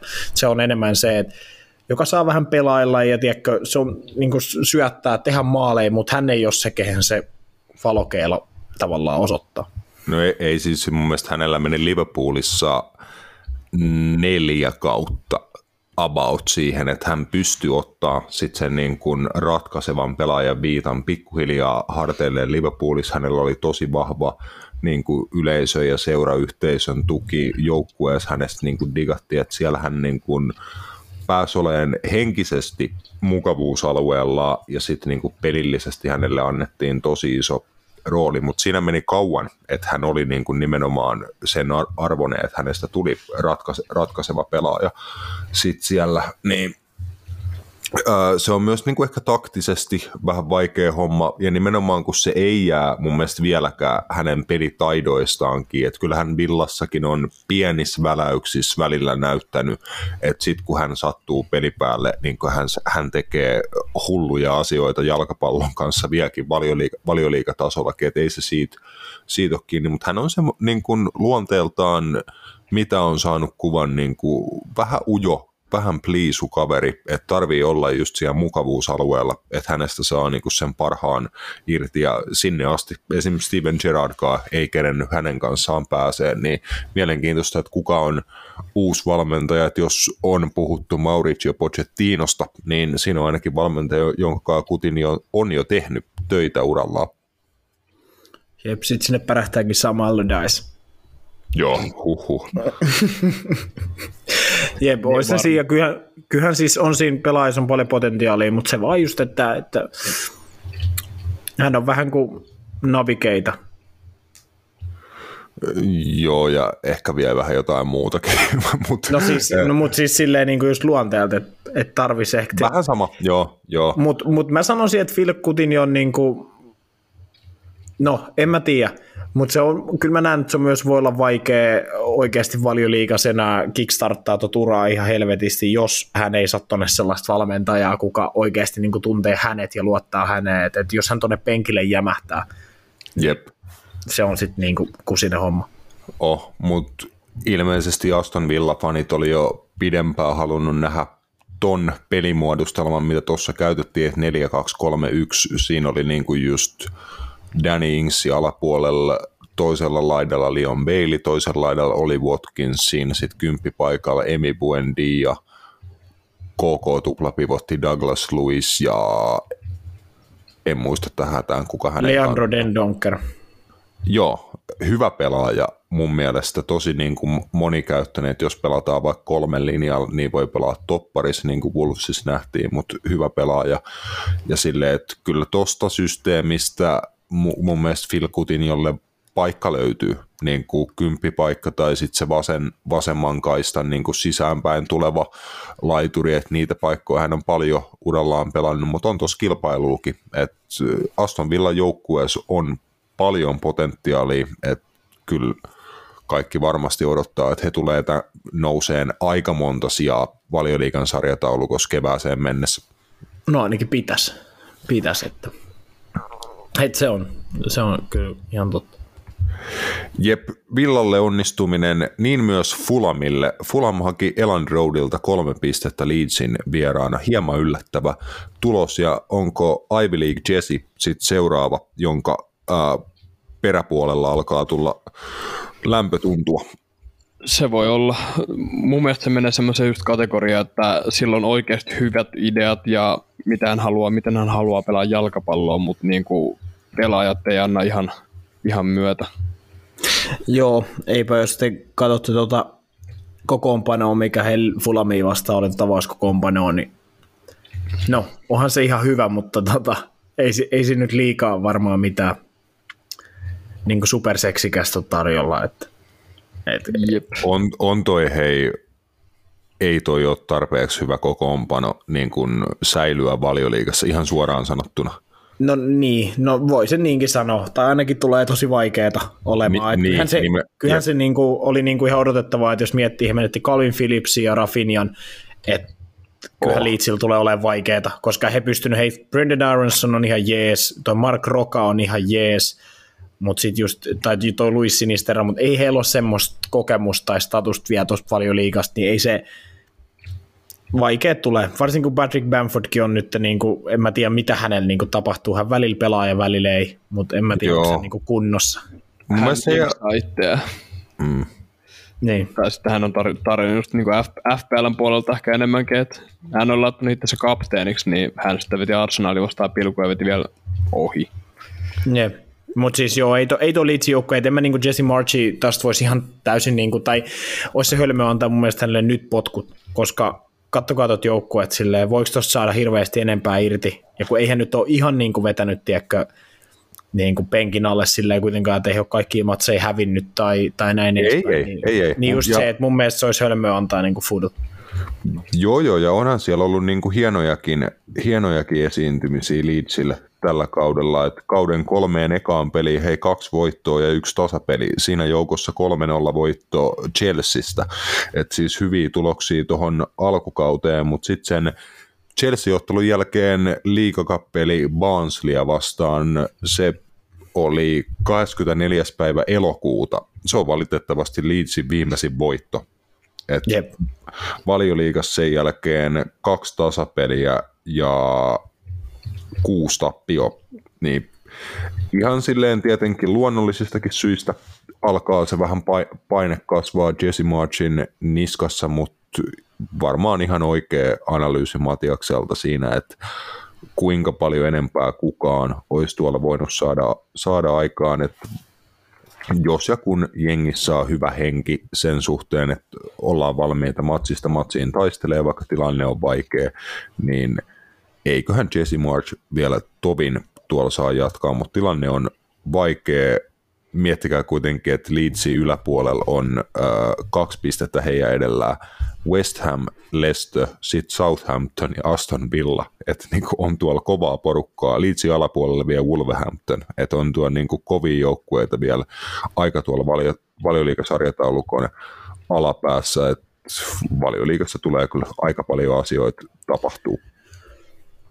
Joo, ja Fulham ei ole huono, että se on yksi asioista, mikä mulla ainakin meni noin sen olisi ihan päin persettä, kun veikkasin Fulami, Fulamin varmaksi putoajaksi, ei se siltä täl, tällä hetkellä ainakaan näytä, mutta tota, joo, ei mitään. 34-vuotias William dominoi valioliigassa. Ah. Hurjaa vittu. Ja Andreas Pereira. Ja... Eikö Joo. Mitrovicilla mennyt muuta, niin kuin puhutaan siitä viime kertaa, kun Fulham oli valioliigassa, eikö sillä mennyt se kerta niin kuin aika vihkoa? Joo, ei se saanut oikein pelata Scott Parkerin joukkueessa mun mielestä. Joo, Et he pelas monesti niin kuin ns. valeysillä. Okay. Jep, jep, se niin kuin, ei, ei mennyt jo kummallisesti se keikka valioliigassa, mutta nyt on monesko maali oli Roope Mitrovicille? Öö, en ulkomuista. Yhdeksäs. Joo, kiitos. Erittäin kova, hei. Sillä ollaan aika korkealla valioliikan maalintekijä tilastoiset. Fulan muutenkin hei tolla voitolla nousi vittu 18 pisteeseen ää, sarjasijalle seitsemän. Että tota, Fulham on niinku Liverpool ja Manchester Unitedin välissä, että hohoja kaa. Terve. 22 tehtyä ja 22 päästettyä maalia, että maaliero tasan nolla.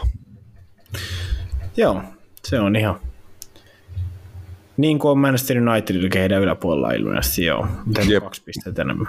Mm, mutta on hei Fulamilla kuitenkin 18 pistettä on varmaan puolet, niin kuin melkein puolet siitä, mitä heidän tällä kaudella pitää saada. Et kova alku.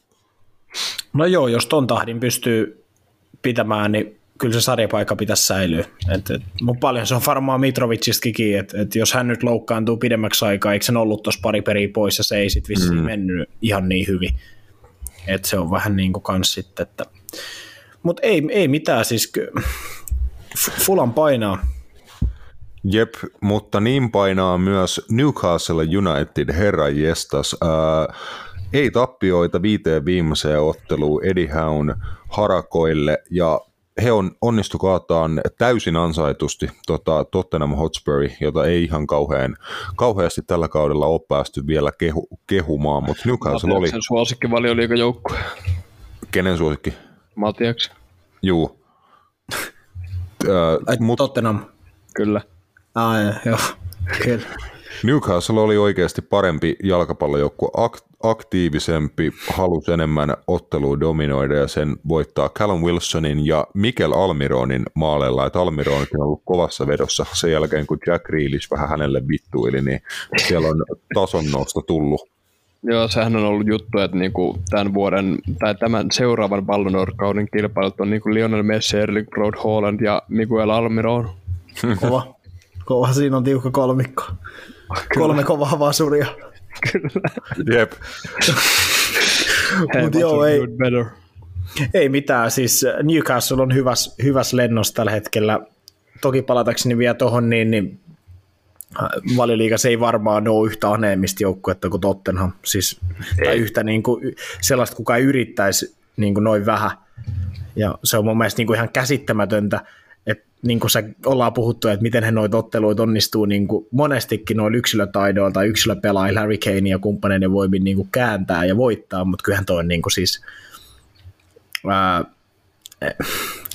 niin kuin sanoit, Newcastle ansaitsi täysin tuon voiton, niin ansaitsi edellisellä kierroksella Manchester United sun muuta, että eihän tossa niin kuin, miten tämä voi sanoa, siis kyllä mä niin kuin sanon, että, ja nythän on sormassa Antonio Contelle jatkosopimusta, jolla ihan hirveillä masseilla, ja mä vaan niin kuin oikeasti silleen niin kuin mietin, mä mietin sitä, ja mä väitän, että Jose Mourinhon Tottenham oli peräs parempaa fudista, mitä Antonio Conten Tottenham pelasi. Onko väärässä? Eikö, eikö se ollut se kausi, kun äh, Sonia Kane oli ihan ilmiliekeissä niin kuin keskenään? Joo, sama kausi, kun ne rassas Manun sen joku pelkäksi 6 vai mitä se päättyi? Juu, juu. Siis eikö se ollut just äh, Harry Kanein joku uran paras kausi?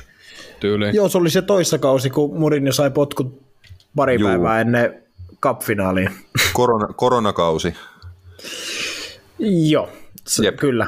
Kyllä, mutta just, mut just tämä, että et silloinhan Tottenham oli näissä nä, täihin aikoihin valioliikan kärjes mun mielestä. He voitti Arsenalin ja, ja sun muuta. Et, et, niinku, kyllä, kyllä mä niinku väitän, että ei tämä Tottenham kyllä ole mennyt eteenpäin. Ihan oikeasti. Tai siis sille tuloksien valossa ehkä joo, mutta jos Tottenham-fanit on sitä mieltä, ei, että tämä on se fudis, mitä ne haluaa niin kuin nähdä. Ei, niin... ei, ei, ei.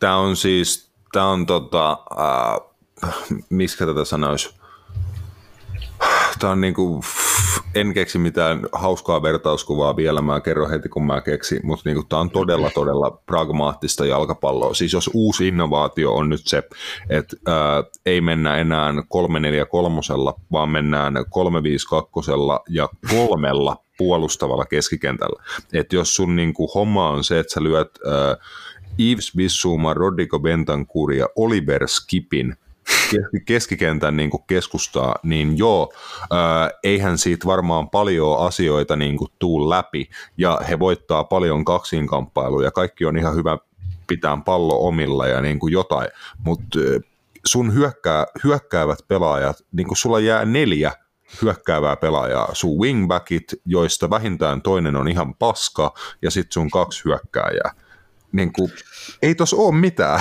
niin kuin, ei tos ole, millä sä luot maalipaikkoja ja dominoit peliä pallo, pallollisena, niin tuossa on tosi vähän aseita siihen, että ne on just niin kuin Harry Kane ja Heung-Min Sonin suoritukset, että jos niin kuin, pelitapa on se, että pidetään nollat ja koitet, niin kuin luotetaan siihen, että nuo kaverit tekee yhden tai kaksi per peli. Se saattaa olla paras realistisin tapa saada Tottenhamille tuloksia, mutta lopputulos niin kuin pelillisesti ihan horrorcore. Niin, jep. Tai jos vertaa esimerkiksi joka joukkue, joka pelaa tuolla samalla pelisysteemillä Italiasta, vaikka Inter, niin kuinka paljon enemmän siinä on niin kuin variaatio siinä heidän pelaamisessa, kun he pelaa 3-5-2, mitä jos Tottenhamin, niin kuin, ja se on entinen Antonio Conten joukkue muun muassa. Mm-hmm. Mutta siis just se, että et, e, mä en tiedä oikeasti mihin suuntaan Tottenham on menossa. Jos se nyt Antonio Contenkaan tekee jatkosopimuksen, mikä nyt viestii siitä, että se on kuitenkin se pitkän linjan projektipäällikkö, niin en mä tiedä. Tai siis silleen, että ei toi niinku oikein, kun ei toi näytä niinku isoissakaan matseissa tuottavan Tottenhamille mitään. He sai, tiedätkö, just heidän ainoa tulos isoissa matseissa tällä kaudella, että sai tasotuksen siitä, kun Christian Romero repi kukureijaa tukasta lisäajalla suunnilleen, tiedätkö? Niin kuin, no, mutta just tämän, niin, niin just, että ei heillä ole mitään muuta. Ei Arsenal-pelissä mitään jakoja, Manu-pelissä ei mitään jakoja, pelissä Chelsea-pelissä ei mitään jakoja. Niin onhan toi niinku on, kuka tuohon on tyytyväinen? Tai sitä mä ihmettelen, että jos Tottenhamissa oltiin, ei tykätty jostain Jose Mourinhosta, niin sitten oltiin silleen, että kun ei ole niin viihdyttävää foodista, mitä tämä on? Silleen, niin kuin sitä, sitä mä niin kuin eniten ihmettelen, mutta kukin tavalla ehkä se Daniel Levy sit on, hänellä on joku visio. Kyllä, Joo. on vielä niin oikeasti annettu niiden ostaa niin kuin uusia pelaajia. Konttons on, mitä on Richardson, Ivan Perisic. Kulusevski tuli silloin tammikuussa nyt se on ollut hyvä. Ja että silloin niin oikeasti ehkä ollut vähän enemmän kuin jollain aikaisemmin ottanut managereilla niin valmentaa tai rakentaa tätä joukkuetta. Ja se, se näyttää edelleenkään paremmalta, totta kai se nyt aina vaatii aikaa, mutta kun se ei saisi mennä huonompaa suuntaan. Toki Joo. pisteiden valossa on ehkä, niin kuin, en tiedä onko tämä niin kuin niiden parhaimpia aloituksia niin kuin hetkeen, mutta se on maksanut myös niin kuin pellisen laadun puolesta, että, että se edelleenkään tuolla tuo oikeasti niin kuin voittaa yhtään mitään merkittävää. Juu, mutta on, on silti niin kuin se, että Antonio Conte on saanut Tottenhamin tälläkin hetkellä, niin kuin, että on kolmantena valioliigassa, niin on se iso suoritus siihen nähden, että kuinka niin kuin paskoja he on pelillisesti ollut. Niin on se iso, iso suoritus siihen, siihen nähden, että ehkä Antonio Conte sit on heidän paras mahdollisuus siihen, että he tulosten valossa tavoittelee jotain järkeviä, järkeviä ja, asioita. Siinä mun mielestä Antoni Conte on aina ollut hyvä niin kuin tulosten maksimoinnissa. Hmm. Siinä, siinä se on. Siinä se on. Mä, mä oon aina vähän sitten ollut, Antonio Conteista, ei tarvi siis tähän nyt ottaa sen enempää kantaa, mutta just se vaan niin kuin, että mä en ole koskaan Antonio Conteen pitänyt hirveän voittavan pelitavan vaalijana, vaikka se on yhden valioliikan esimerkiksi voittanut ja seriaan pari kertaa, mutta just se, että esimerkiksi hänen neurotilastot on ihan shaisset niin kuin niistä, ei pääse lohkosta jatkoon. Kerran, kerran päässyt lohkosta jatkoon, mikä on mun mielestä niin kuin aika katastrofikamaa, mutta no, ei siinä, se on, se on Tottenham jatkaa valitsemallaan tiellä ja onnea siihen.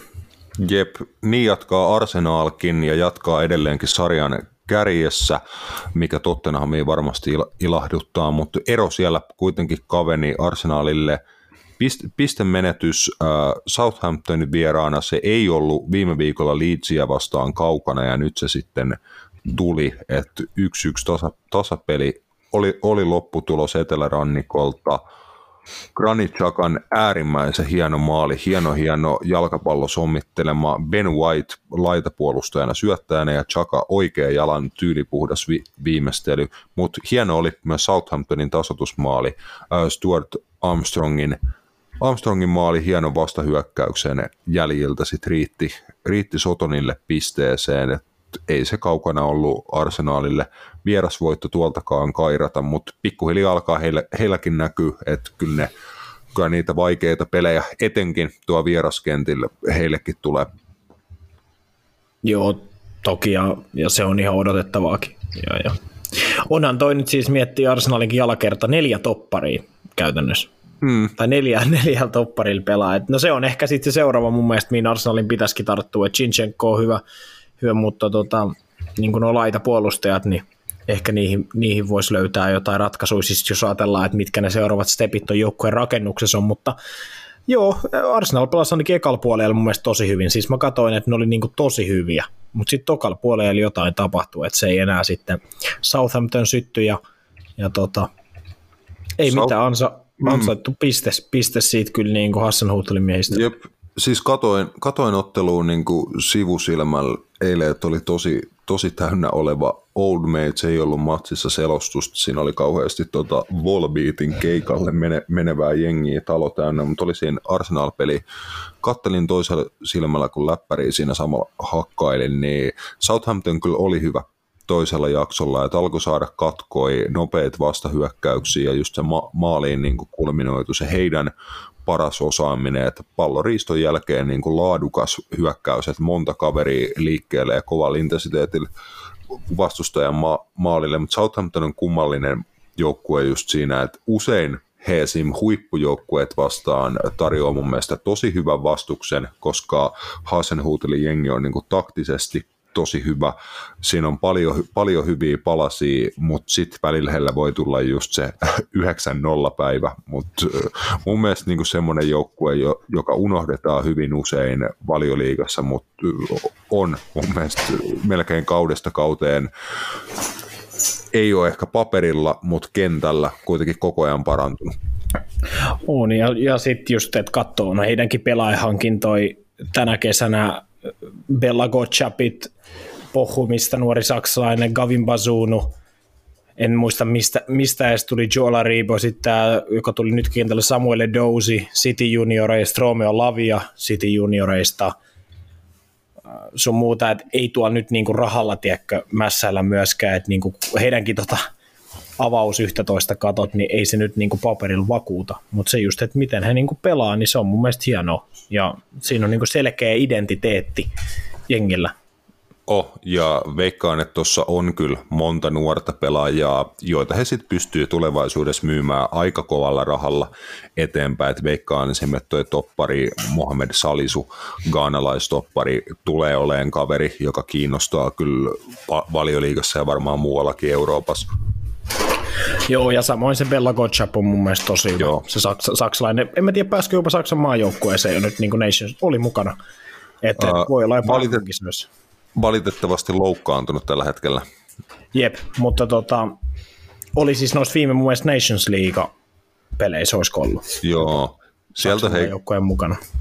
sieltä hei kuitenkin kaksi kovaa laitapakkia, muun muassa loukkaantunut tota, Libramento ja Kyle Walker-Peters, molemmat Ja me Ainsley Maitland-Niles ei ole pelannut. Mä Joo, tiedä, hän, se on tuo.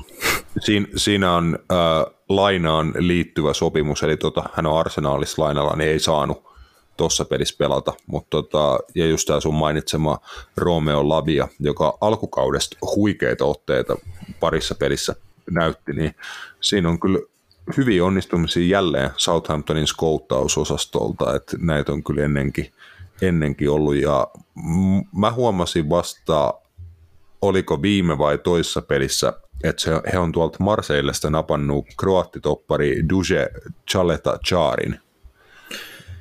Joo, en, en, häntä ei ole näkynyt kyllä kentällä hirveän montaa kertaa tällä kaudella, että oliko jopa kolmas startti vasta – Joo, ilmeisesti vähän lou- loukkaantumisen kanssa niin kuin tullut seuraan. että eka, eka peli, kun hän on niin kuin Southamptonin vahvuudessa ollut, niin ollut loukkaantunut, sitten yksi peli penkillä, sitten tuli 90 Evertoni vastaan, City vastaan penkillä, ja nyt niin kuin kolmas peli putkee avarissa.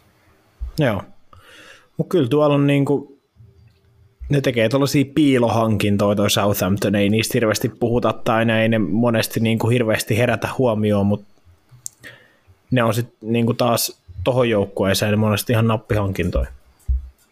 Juu, toikin kaveri nousee siinä muun muassa siinä yhteydessä, kun Liverpoolilla toissa kaudella oli se topparikriisi, kun kaikki topparit oli loukkaantuneita. Ibrahima Konate oli se ykköstargetti, joka sitten seuraavana kesänä tuli, niin häntä ei saatu tammikuussa liikkuu Leipzigistä, niin tämä Chaleta Char oli sitten se kakkosvaihtoehto siinä. Hän oli Marseilen pyyntihinta oli niin kuin liian kallis ilmeisesti siinä kohtaa, niin sitten niin varavaihtoehdon varavaihtoehto oli sit osan kabak ja tota, varavaihtoehdon varavaihtoehdon varavaihtoehto oli Ben Davis, joka tuli Prestonissa sit lain, lainalla, että hän oli niin kuin Liverpoolikin kiikarissa, että tota, varmasti se summa, minkä Southampton hänestä maksoi viittikö Roope vaikka tarkistaa, oli vitusti pienempi kuin se, mitä Liverpooli olisi hänestä pitänyt tammikuussa maksaa sen topparikriisin keskellä. Että niin kuin fiksu hankinta varmasti tämäkin. Kumpi oli parempi hankinta Liverpoolille, Ben Davis vai Arthur? Uh, no Arthur on sentään he käynyt jo kentällä, että Ben Davis ei tainnut ikinä käydä, mutta Ben Davisista kai saadaan jopa yllättävän hyvä raha tota Glasgow Rangersilta vai saatiinko jo, mutta niin kuitenkin, että sille bisnesmielessä varmaan Ben Davis, mutta Arthur sentään päässyt kentälle kerran. Okei. Okay. Oliko Roopeli joku? Ei mulla meni hetki, kuka mun tarkistaa. Se Charlotte Charin siirtosumma. Aa, en tota... Roope oli ihan eri Suoraan, suoraan esillä, mutta... No mäkin voin sen jo nopsaa, jos, se, jos tota, sen tosta. Hyvä, tarkistakaa, sanokaa ihan kohta, niin mä jatkan Laliigaan päin tehdä niin, että vedetään supernopeasti pakettiin tota, muut sarjat, sitten mestarien liiga, tulosvetoarvonnat ja se alkaa olla siinä. Vähän mennään jo niin sanotusti lisäaja, lisäajan puolella. Ää, saiko jompikumpi jo kaivettua sen summan? 10 miljoonaa näyttäisi olla. Noni, eli just plus, mitä... Plus miinus, en tiedä sitten onko se missä Juu. Tota, Juu. Niin valuuttayksikössä. Jep, ja muistaakseni siis puhuttiin niin kuin 40-50 mipasta silloin pari vuotta sitten, kun Liverpool tammikuussa hänet olisi halunnut, niin Joo. Tota, ehkä ihan kaikkien kannalta ihan hyvä näin. Ää, La Ligassa Matias nopsaa, kun mennään, niin Atletico Madrid haki vieras pongot, kasvatti eroa Real Betisiin ottamalla voiton äh, Benito Villamarinilla. Joo, se oli nyt varmaan niin kuin tämän viikonloppu isoimpia matseja. Tärkeä voitto Atleticolle on tuo Griezmann osu kahdesti. Ää, ei siinä. Se on nyt aika lailla kyllä niin kuin mun mielestä näyttää, näyttää siltä, että kyllä toi Griezmann Morata on se kaksikko, millä Simeone menee. menee että tota, siinä on kaksi pelaajaa, ketkä on vähintäänkin mielenkiintoisten vaiheiden kautta palannut tuohon seuraan. Ja sitten muu on portugalainen Joe Felix ei nyt, ei nyt sitten näytä sitä vastuuta vaan jostain syystä saavan juurikaan, että tuossa pelasi 14 minuuttia. Että en tiedä. Tämä nyt näyttää, Atletico on palannut, tämä on, tämä on nyt enemmän se Atletico, minkä mä näen nyt kentältä, tämä 4 2 Saul Niges vasen laita hyökkää muun muassa. Tämä on se Atletico, mikä nähtiin silloin äh, viisi, kuusi vuotta sitten Simeone alaisuudessa. Tämä on niin kuin lähinnä sitä, siitä, siitä niin kuin, että, että tavallaan on palattu siihen vanhaan, koska se uusi ei toiminut. Jep, että siihen uuteen he ei vaan jotenkin tunnu löytävän ihan tarpeeksi pelaajia.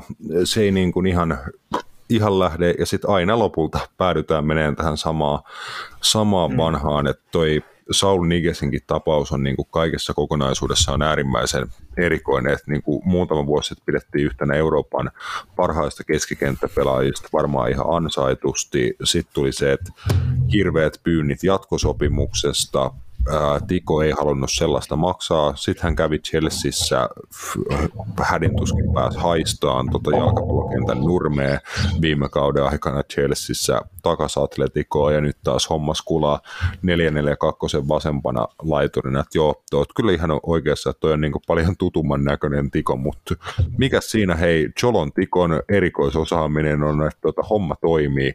Ei se kaunista aina ole, mutta Tikolle vi, viisi matsia peräkkäin ilman tappioita, neljä niistä voittajia. Hyvin pyyhkii. Barcelona, Matias Paiski, neljä maalia Ernesto Valverden Bilbao vasta.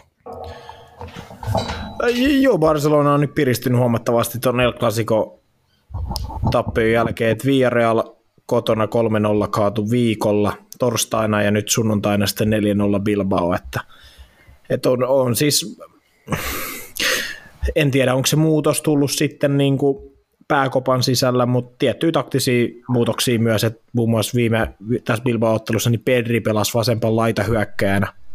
Eli he toi selkeästi niin kuin enemmän sitä tasapainoa siihen, just se, että kun Sergio Busquets pelasi, niin hän ei tavallaan sit joudu niin yksin, vaan, vaan niin kuin Frenkie de Jong ja Gavi muun muassa sit tuki, tuki siinä no Gavi niin kauan, kunnes Dani Garcia veti häntä polvella kasseille ja hän joutui tulla vaihtoon. Joo, se oli keskialueen niin lätkäpommi suoraan polvella munille, sitten se yritti vähän aikaa jatkaa, mutta ei se pystynyt ja tuli pois, en tiedä repeskö joku intiimi alue sitten siinä samalla, mutta joo, ää, Usman Dembele oli oikeastaan niin kuin se mies, kuka tuon homman niin kuin teki maalin ja syötti kaikki muut. Mulla alkoi vaan naurattaa, että jos, teikö, just tuo jossain live-tuloksista ei jonkun niin loukkaantumisen syy sille, että on, on just se Gavi ja siinä suluissa lukee, että revennyt säkki. yeah, hit to the balls. Jep. Mutta ei, ei mitään, siis Lewandowski maali ja maalisyöttä, siinä on kyllä hurja ukko, täytyy sanoa, että, että, että on, on kova maalintekijä. Et mun mielestä jopa tällä kaudella puhuttu vähän turhan vähänkin, niin kuin se ei tarkoita meidän, mutta ylipäätänsä niin kuin jalkapallomediasta, jos vaikka Erling Hollandista on puhutaan pääasiassa joka päivä, niin kyllä mun mielestä Robert Lewandowski on jäänyt kyllä aika iso varjoa, koska se mitä hän on tuolla tehnyt, niin on kyllä vähintään, vähintään mun mielestä niin kuin yhtä kovaa kamaa, että mitä hänellä on jo tällä kaudella maaleja, 12 La Ligas, neljä maalisyöttöä, Mestre Liigas 5, eli 17 14 ottelua vai 15 ottelua, että, että kyllä niin kuin puolalainenkin niin on ihan omalla tasolla. Oh.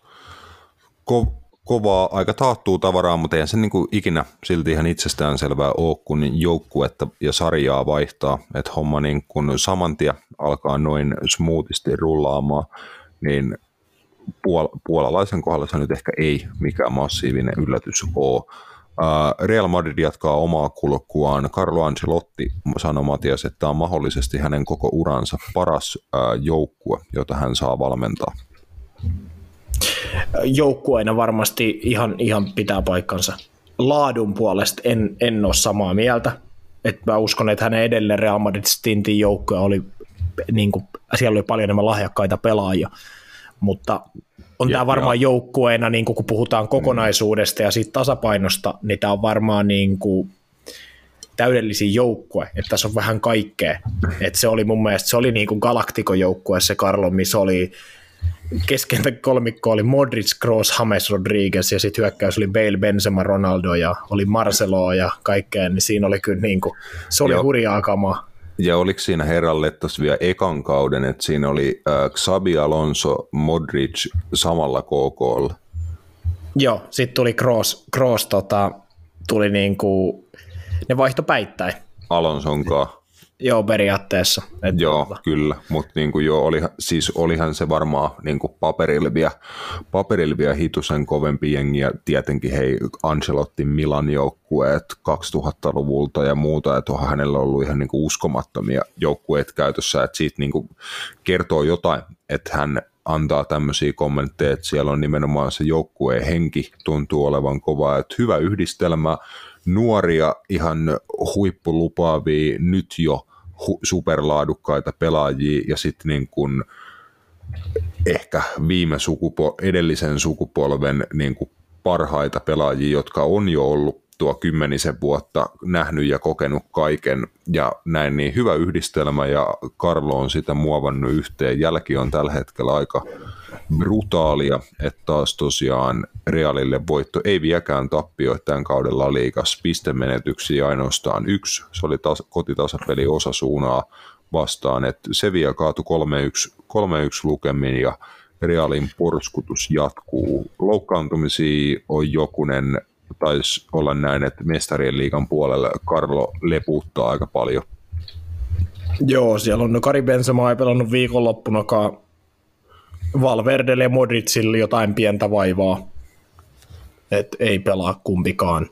Ainakaan Modric, näin lukimästä ei myöskään Valverde, mutta siitä miestä ei koskaan tiedä. Mutta siis jos tuossa Sevilla-ottelussa, niin siis Real Madrid maisin ottelu ikinä siinä mielessä taas, että 77 minuutin Real ottaa Dani Carvajal ja Luka Modricin pois, ottaa Lukas Vaskesi ja Marko Asension sisään. Kaksi minuuttia Lukas Vaskes tekee maalin, jonka alustaa Marko Asensio ja Vinicius Junior, ja sitten vielä minuutti siitä kolmeen yhteen Fede Valverde, ja sen on se ta, alustaa Marko Asensio myös, siis mä en niin kuin vittu voi käsittää, että Lukas Vaskeiskin oli oikea pakki, ja se teki se oli niinku kärjessä tekemässä sit maalia. Siis nämä, on niinku, nämä, on, nämä on niitä ihan hämmästyttävimpiä juttuja, mitä mä aina ihmettelen tuossa joukkueessa positiivisella tavalla, että miten vittu toi on mahdollista. Silleen ja, ja niinku, siis multa on myös mennyt niin kuin vähän ohi, että on lukenut kyllä niin kuin paljon kehui Ernesto Valverde ot, otteista, mikä Ernest Fedeval, Fedeval. Fedeval, menee Valverdet sekaisin, mutta Fede Valverde otteista niin täl, tällä kaudella ja jo viime kaudella to, toki ja näin, mutta milloin hänestä on tullut niin kuin prime Steven Gerrard kahdella jalalla? Mä en tiedä, huikea pelaaja. Siis, siis ihan milloin, siis milloin siitä on tullut, jätkä. Milloin se on niin kuin, ottanut ton homma haltuun, että niin kuin, mä vedän tiedätkö, 10-20 metrin tempokuljetuksia ja sen jälkeen mistä tahansa 25 metrin sisältä pamauttelee niin kuin ylänurkkia. Et niin kuin, siis hän alkaa olla niin kuin, mie- mielipuolisella tasolla. On, ja, ja Valverde ei ole myöskään enää nuori poika. Hän on kuitenkin 24, täyttää ensi kesän 25. Et nyt hän alkaa niin olla, niin, jep, nimenomaan nyt alkaa olla siinä iässä, että että kyllä hänen täytyykin, mutta siis ihan käsittämätön jätkä. Ja se just nimenomaan, että miten hän on pystynyt pelaamaan tuo oikean laitahyökkääjän, niin kuin hän voisi legit olla solid laitahyökkääjä. Jos mä en tiedä, että hän on keskeinen keskustan pelaaja, niin siis se nopeus, millä hän pelaa, niin se on ihan, mm. siis hän on mun mielestä nopeampi kuin moni laitahyökkäjä. Siis se on ihan käsittämätöntä. Ja sitten just se, että no hän teki ennen kautta, oli Carlo Ancelottin kanssa lyönyt vetoon, mikä sitten paljastui, että, että jos Valverde ei tee kymmentä maaliin, niin Ancelotti lopettaa. Niin Valverde on nyt tehnyt kuusi, niin hän on vaan sanonut, että ei hän voinut Carlo antaa lopettaa. Hei, siis top peak, niin kuinka niin kuin motivoida pelaajia? Jep, mutta mut toi, on, mut toi on ehkä se Karlon vahvuus, tai siis sillä tavalla, että hän oli tehnyt tuon saman esim. Viniciuksen kanssa ensi kaudella. Hän oli, anteeksi viime kaudella sanonut, että tällä kaudella sä teet 20 maalia ja syötät 20 maalia. Ja niin se about meni, vaikka edellisellä kaudella hän teki joku kolme. Tiedätkö, että et, et toi on se niinku, ehkä se Karlon isoin vahvuus, että se tavallaan mm. pystyy asettaa noille pelaajille semmoisia tavoitteita, mihin ne pelaajatkaan ei ehkä itse uskoisi ennen kuin ne on sille, Karlo on silleen, että kyllä sä pystyt, tiedätkö. Ja sitten ne pystyy siihen. Siis mä näen, että et toi, toi on niinku se Real Madridin ehkä isoin vahvuuskin, että kun sä otat se Lukas Vaskeesin kentälle, niin sä voit sanoa sille vaan, että me tekee maali. Ja sitten se on silleen, all right, vaikka mä oon laitapakki, ja se tekee maali oh, kun ei, niin kuin, ei kukaan muu jotenkin, ei tuu mieleen valmentaja, joka ottaisi tuommoisen superstaran nipun, niin kuin, että on jengi eri, eri maista, eri kulttuureista, on nuoria, on vanhempia, niin kuka pystyy tuommoisen jengin niin kuin hitsaan noin hyvin yhteen, että niin kuin, Jose Mourinhot ja Antonio Contet siis olisi niin kuin, nehän ei olisi puhevälissä niin kuin puolien noista äijien kanssa, jos niin kuin tässä vaiheessa enää. Jep, jep, sun, sun muuta, että toi on kyllä Karlon super, superosaamista ja se on tietenkin niin kuin lopulta jalkapallon valmentamisenkin tärkeä, tärkeä osa-alue toi ihmisten kanssa. Tou, touhua menee heidän niin kuin, suoritusten maksimiin. Niin, ei se, ei se, ei se niin kuin yllätys ole, että Zidane otti paljon vaikutteita, kun oli mm. Karlon kakkoskoutsi, niin varmasti siitä, että miten niin noita supertähtiä valmentaa. Ja no, siinä on Real Madridin viime vuosikymmenen kaksi menestyneitä valmentajaa, niin mikä siinä? Jep, äh, tosiaan tuli jo mainittu tuossa lyhyesti Xabi Alonso, entinen Real Madrid KK maestro, mutta hänellä ei ole helpolla tavalla alkanut urakka Bayer Leverkusen, niin se ainoastaan yksi voitto, koti, se oli 4-0 kotivoitto Schalkesta, mutta nyt jäi 2-2 tasapeliin Wolfsburgin kanssa ja justiinsa sillä pisteellä Leverkusen on putoamisraja yläpuolella, että vaikeeta on pilleritehtaan porukalle. On. En, en, ole, en ole tarpeeksi Leverkusen niin seurannut, että osaisin sanoa, mikä siellä mättää. Varmaan ainakin se, että, että heidän niin kuin pelillinen kapelimestari Florian Wirtz on ollut, on ollut jo pidempään pois, mutta on niin kuin tämän kauden kokonaan, kokonaan ollut nyt toistaiseksi ainakin pois ja vaikean polvivamman takia. Näin edespäin. Että se voi olla ainakin yksi syy, mutta mut tietenkin Leverkusen on nuori ryhmä, varmaan on vähän semmoinen joukkue, että, että momentum kasvaa onnistumisista tosi helposti, mutta sitten taas niin kuin epäonnistumisista myös se voi olla niin kuin pitkän tavallaan tien takana saada se taas käännettyä. että siellä ei ole semmoista ehkä rutiinia siinä joukkueessa, mikä pystyisi sitten olla, olla niin kuin läsnä. Että. Mutta se sarjasijoitus nyt sen näyttää tällä kaudella, että ei ole jo helppoa, mutta ehkä se on sitten niin kuin Xabi Alonsollakin, niin, niin, niin tämä on niin kuin hyvä duuni siinä mielessä, että hän varmasti niin kuin pääsee just noita nuoria, nuoria pelaajia niin kuin auttaa siinä, että heistä tulee miehiä, voiko niin sanoa? Mies. Varmaan pitkä duuni, pitkä duuni kyllä siellä, että voi olla tosi vaikea kausi, että lähinnä just, että sarjapaikka nyt tietenkin pitää Leverkusenin koko sen seuran säilyttää ja katsoa sitten, no mestarien liigan puolella kyllä heillä voi olla vielä itse asiassa jopa paremmakin mahdollisuudet niin kuin tällä kaudella. Jotain iloa, iloa saada, mutta siellä pitäisi ensi kiekalla mahdollisesti Tiko sit onnistuu kaataan, niin sit olisi kyllä latu auki jopa mestarien liigan jatkopeleihin Alonso Jep. Leverkusenilla, mutta kauden ensimmäinen tappio Italiassa tuli At- Atalantalle, eli he oli vielä na- sarjakärki Napolin kanssa toinen joukkue, joka oli tappioitta, mutta he otti kotona 2-0 tukkapöllyn Maurizio Sarin Laziolta. Et siinä yllättä, yllättävä tulos. Lazio nousi sillä, sillä tuloksella itse asiassa mitä vittua sarjan toiseksi.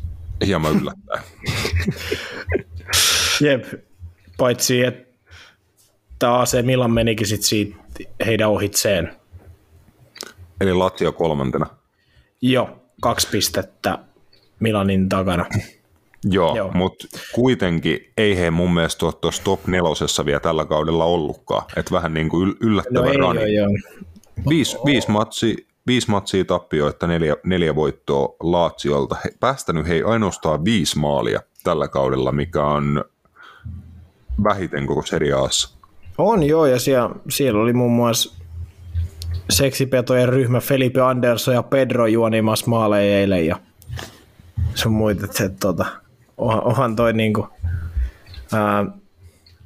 mutta en tiedä, siis Maurizio Sarri joukkueet on mun mielestä ollut monella tapaa aliarvostettu aina, että et, et monelle ei jäänyt vaan viime vuosinakin niin kuin ehkä unohtunut, että kuin hyvä valmentaja on sen tota, mielen, vähintäänkin mielenkiintoisen Chelsea-kauden jälkeen, mikä oli niin kuin kuitenkin onnistunut, ja sitten on Juventus-kausi, miksi Juventus varmaan pelasi parasta fudista moniin vuosiin, mutta sekin päättyi potkuihin.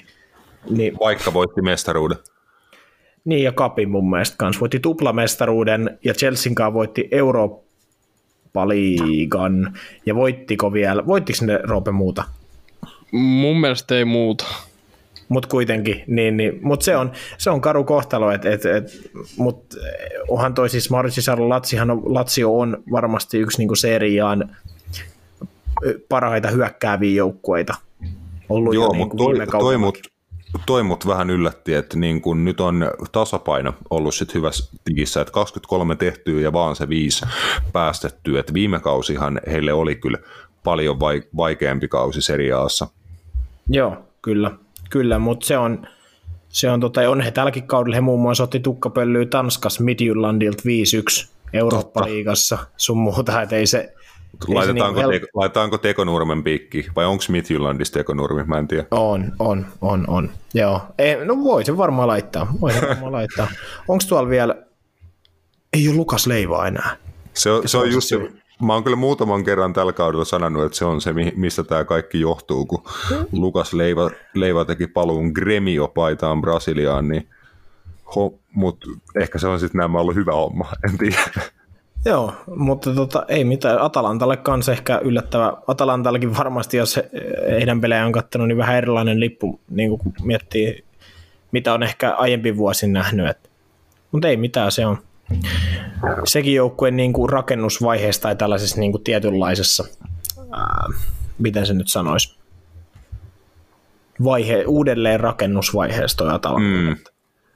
Kyllä. Äh, iso Divok onnistuu tuota avausmaalinsa tekemään AC Milan paidassa. Maali syöt, syöttökin tuli siinä samalla Origille Brahim Diasin maaliin. Brahim Dias, joka teki uskomattoman Lionel Messi-tyylisen soolokuljetusmaalin ekalla puoliajalla tota, Monzaa vastaan. Se, ja, se oli ottelun avausmaali, sitten 2-0 tosiaan uudestaan Dias Origin syötöstä sillä kertaa. Origi sitten kolme, kolmeen nollaan 65 viiden minuutin kohdalla hieno maali Divokilta rankkarialueen ulkopuolelta etuylänurkkaa vastustamaton laukaus. Sitten Origi siirtyi vaihtopenkin puolelle ja Rafael Leo vielä sitten kaunisteli 4-1 loppulukemat AC Milanin voitossa Monzasta, jonka taustoilla muun muassa entisiä AC Milan hahmoja ja seurajohtajia sun muuta, mutta Divo Korigi maali ja maalisyöttö, ja oliko vittu sadan prosentin syöttötarkkuus, että nyt mä oon kyllä nähnyt lähes kaiken. Joo, se voi olla aika lähellä. Eka startti seriaasta tällä kaudella, että ei ole, ei ole Divokille hirveästi minuutteja ilmeisesti loukkaantumistenkin vuoksi tullut, mutta joo, mm. mä, en tiedä, mä en tiedä, miksi mulla oli semmoinen niin sairas fiilis, että mä, mä olisin voinut legit nähdä tuon Divokin pelaavan tuo Montsassa. Tiedätkö, piikissä jollain 99 numerolla. Siis, olisi, siis toi Monza olisi just semmoinen seura, joka voisi olla just silleen, että niitä Balotelli ja Divo Korikin kahdestaan piikissä, tiedätkö? Ai saatan.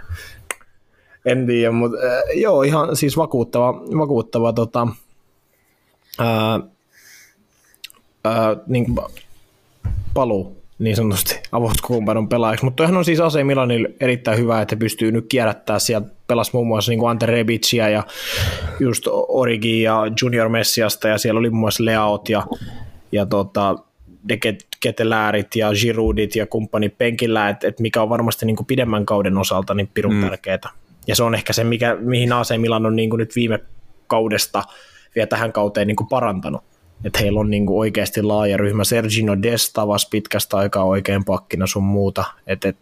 Juu.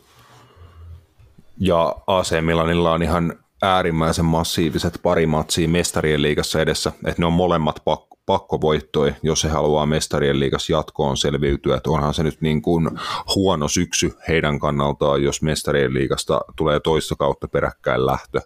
Et siinä on heille niin kuin isot tavoitteet, ja just toi, että joukkue on tällä kaudella vähän, vähän laajempi ja laadukkaampi, niin pitäisi antaa heille mahdollisuudet pelaa niin kuin hyvä kausi liigassa ja sitten myös Euroopan, Euroopan puolella. Mutta äh, vielä seriaa kierros pakettiin ja päästäänkin sitten tämän viikon mestarien liigaan Roopen kanssa. Taisi olla, että Matias, Matias rientää tässä, kun muutenkin ollaan jo yli, yliajalla, mutta Joo. viimeinen juttu. Victor Osimhen veti Chris Smallingin ja Rooman pöksyt nilkkoihin ja vahvisti Napoli-asemaa sarjakärjessä. että pitkään mentiin 0-0 tilanteessa Napoli ja Rooma välillä, mutta nigerialaishyökkäjä teki sitten kyllä upea maali, että pitkä syöttö linjan taakse, paini Smallingin vittuun siitä, otti pallo haltuun ja pienestä kulmasta puolivolley maalin takanurkkaan, niin hien, hieno maali, hieno alkukauden pelanneelle hyökkäjälle. Äh, joo, siis mä itse asiassa mä na- nauroin, mä kattelin tämän ottelun äh, ottelun jälkeen se haastattelu, Jose Mourinho haastattelu, siis se oli taas ihan niin kuin Heittikö Smallingin Dösen alle?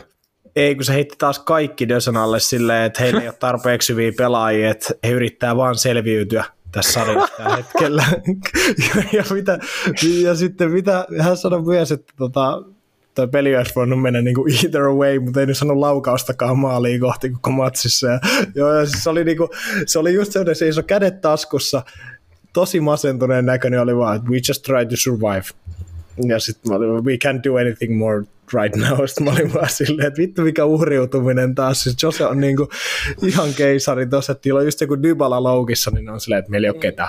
Meillä ei ole ketään vittu siis, mutta joo, ei mitään. Napoli jatkaa vahvaa menoa ja, ja tota, heillä on, Roopekin tuossa laitto, mitä se meni nyt, heillä on, he ei ole hävinnyt minkä kuukauden jälkeen huhtikuun jälkeen, oliko niillä 11 vai 12 ottanut niin voittoputki? Se on aika kova.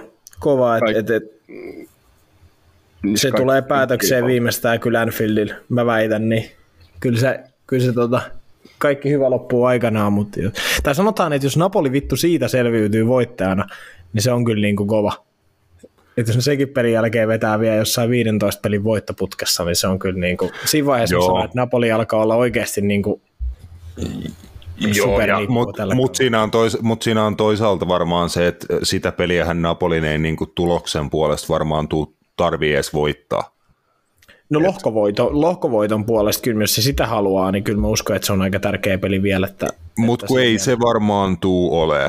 Ai se, tai, ai niinku, ai tai niinku, en, no oota, mennään, mennään laskeen niinku matikkaa, mutta siis mä oon äh, koska mä en anna minkäännäköisiä mahdollisuuksia, että Napoli Rangers päättyisi mihinkään muuhun kuin Napoli johonkin 6-0 voittoon, niin Napolilla siis tulee vaan olemaan niin paljon Liverpoolia parempi maaliero, että vaikka Liverpool no joo, voittaisi sen pelin, niin Napoli todennäköisesti maalierolla voittaa lohko. Totta, totta. Mutta mut joo, niin, mut joo, täytyy kyllä niin Napolista, me ollaan puhuttukin paljon, mutta on niin kuin vakuuttavan näköistä menoa. Ja, ja katsotaan, kuinka pitkälle se riittää. Se on ihan var, varmasti niin kuin joukkue, ketä ei hirveän moni haluaisi kohdata, mutta, mutta tota, joo. Kyllä. Äh, lyödään tähän väliin breikki sitten vielä hyvin pikaisesti. Tota, Mestarien liiga ja Euro, Eurooppa-liiga ennakot tulevan viikon otteluista ja sitten sit ollaankin paketissa toiselle jaksolle vielä saattaa olla tällä viikolla aikaa, mutta vielä Mestarien liiga. Tällä jalkapallokaudella Navitedellä podcast tehdään yhteistyössä Old Mates Pubin kanssa.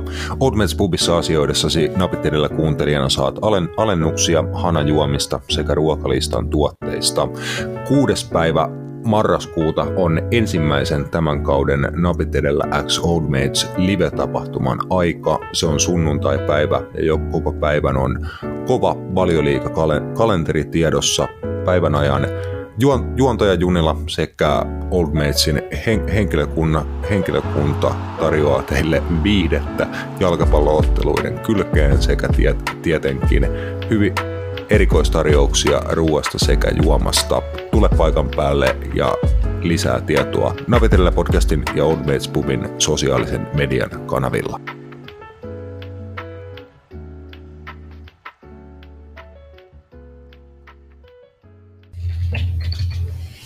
Hyvä. Matias jätti jo tässä kohtaa laivan, mutta kyllä me Roope saadaan tämä sukellusvene turvallisesti satamaan vielä.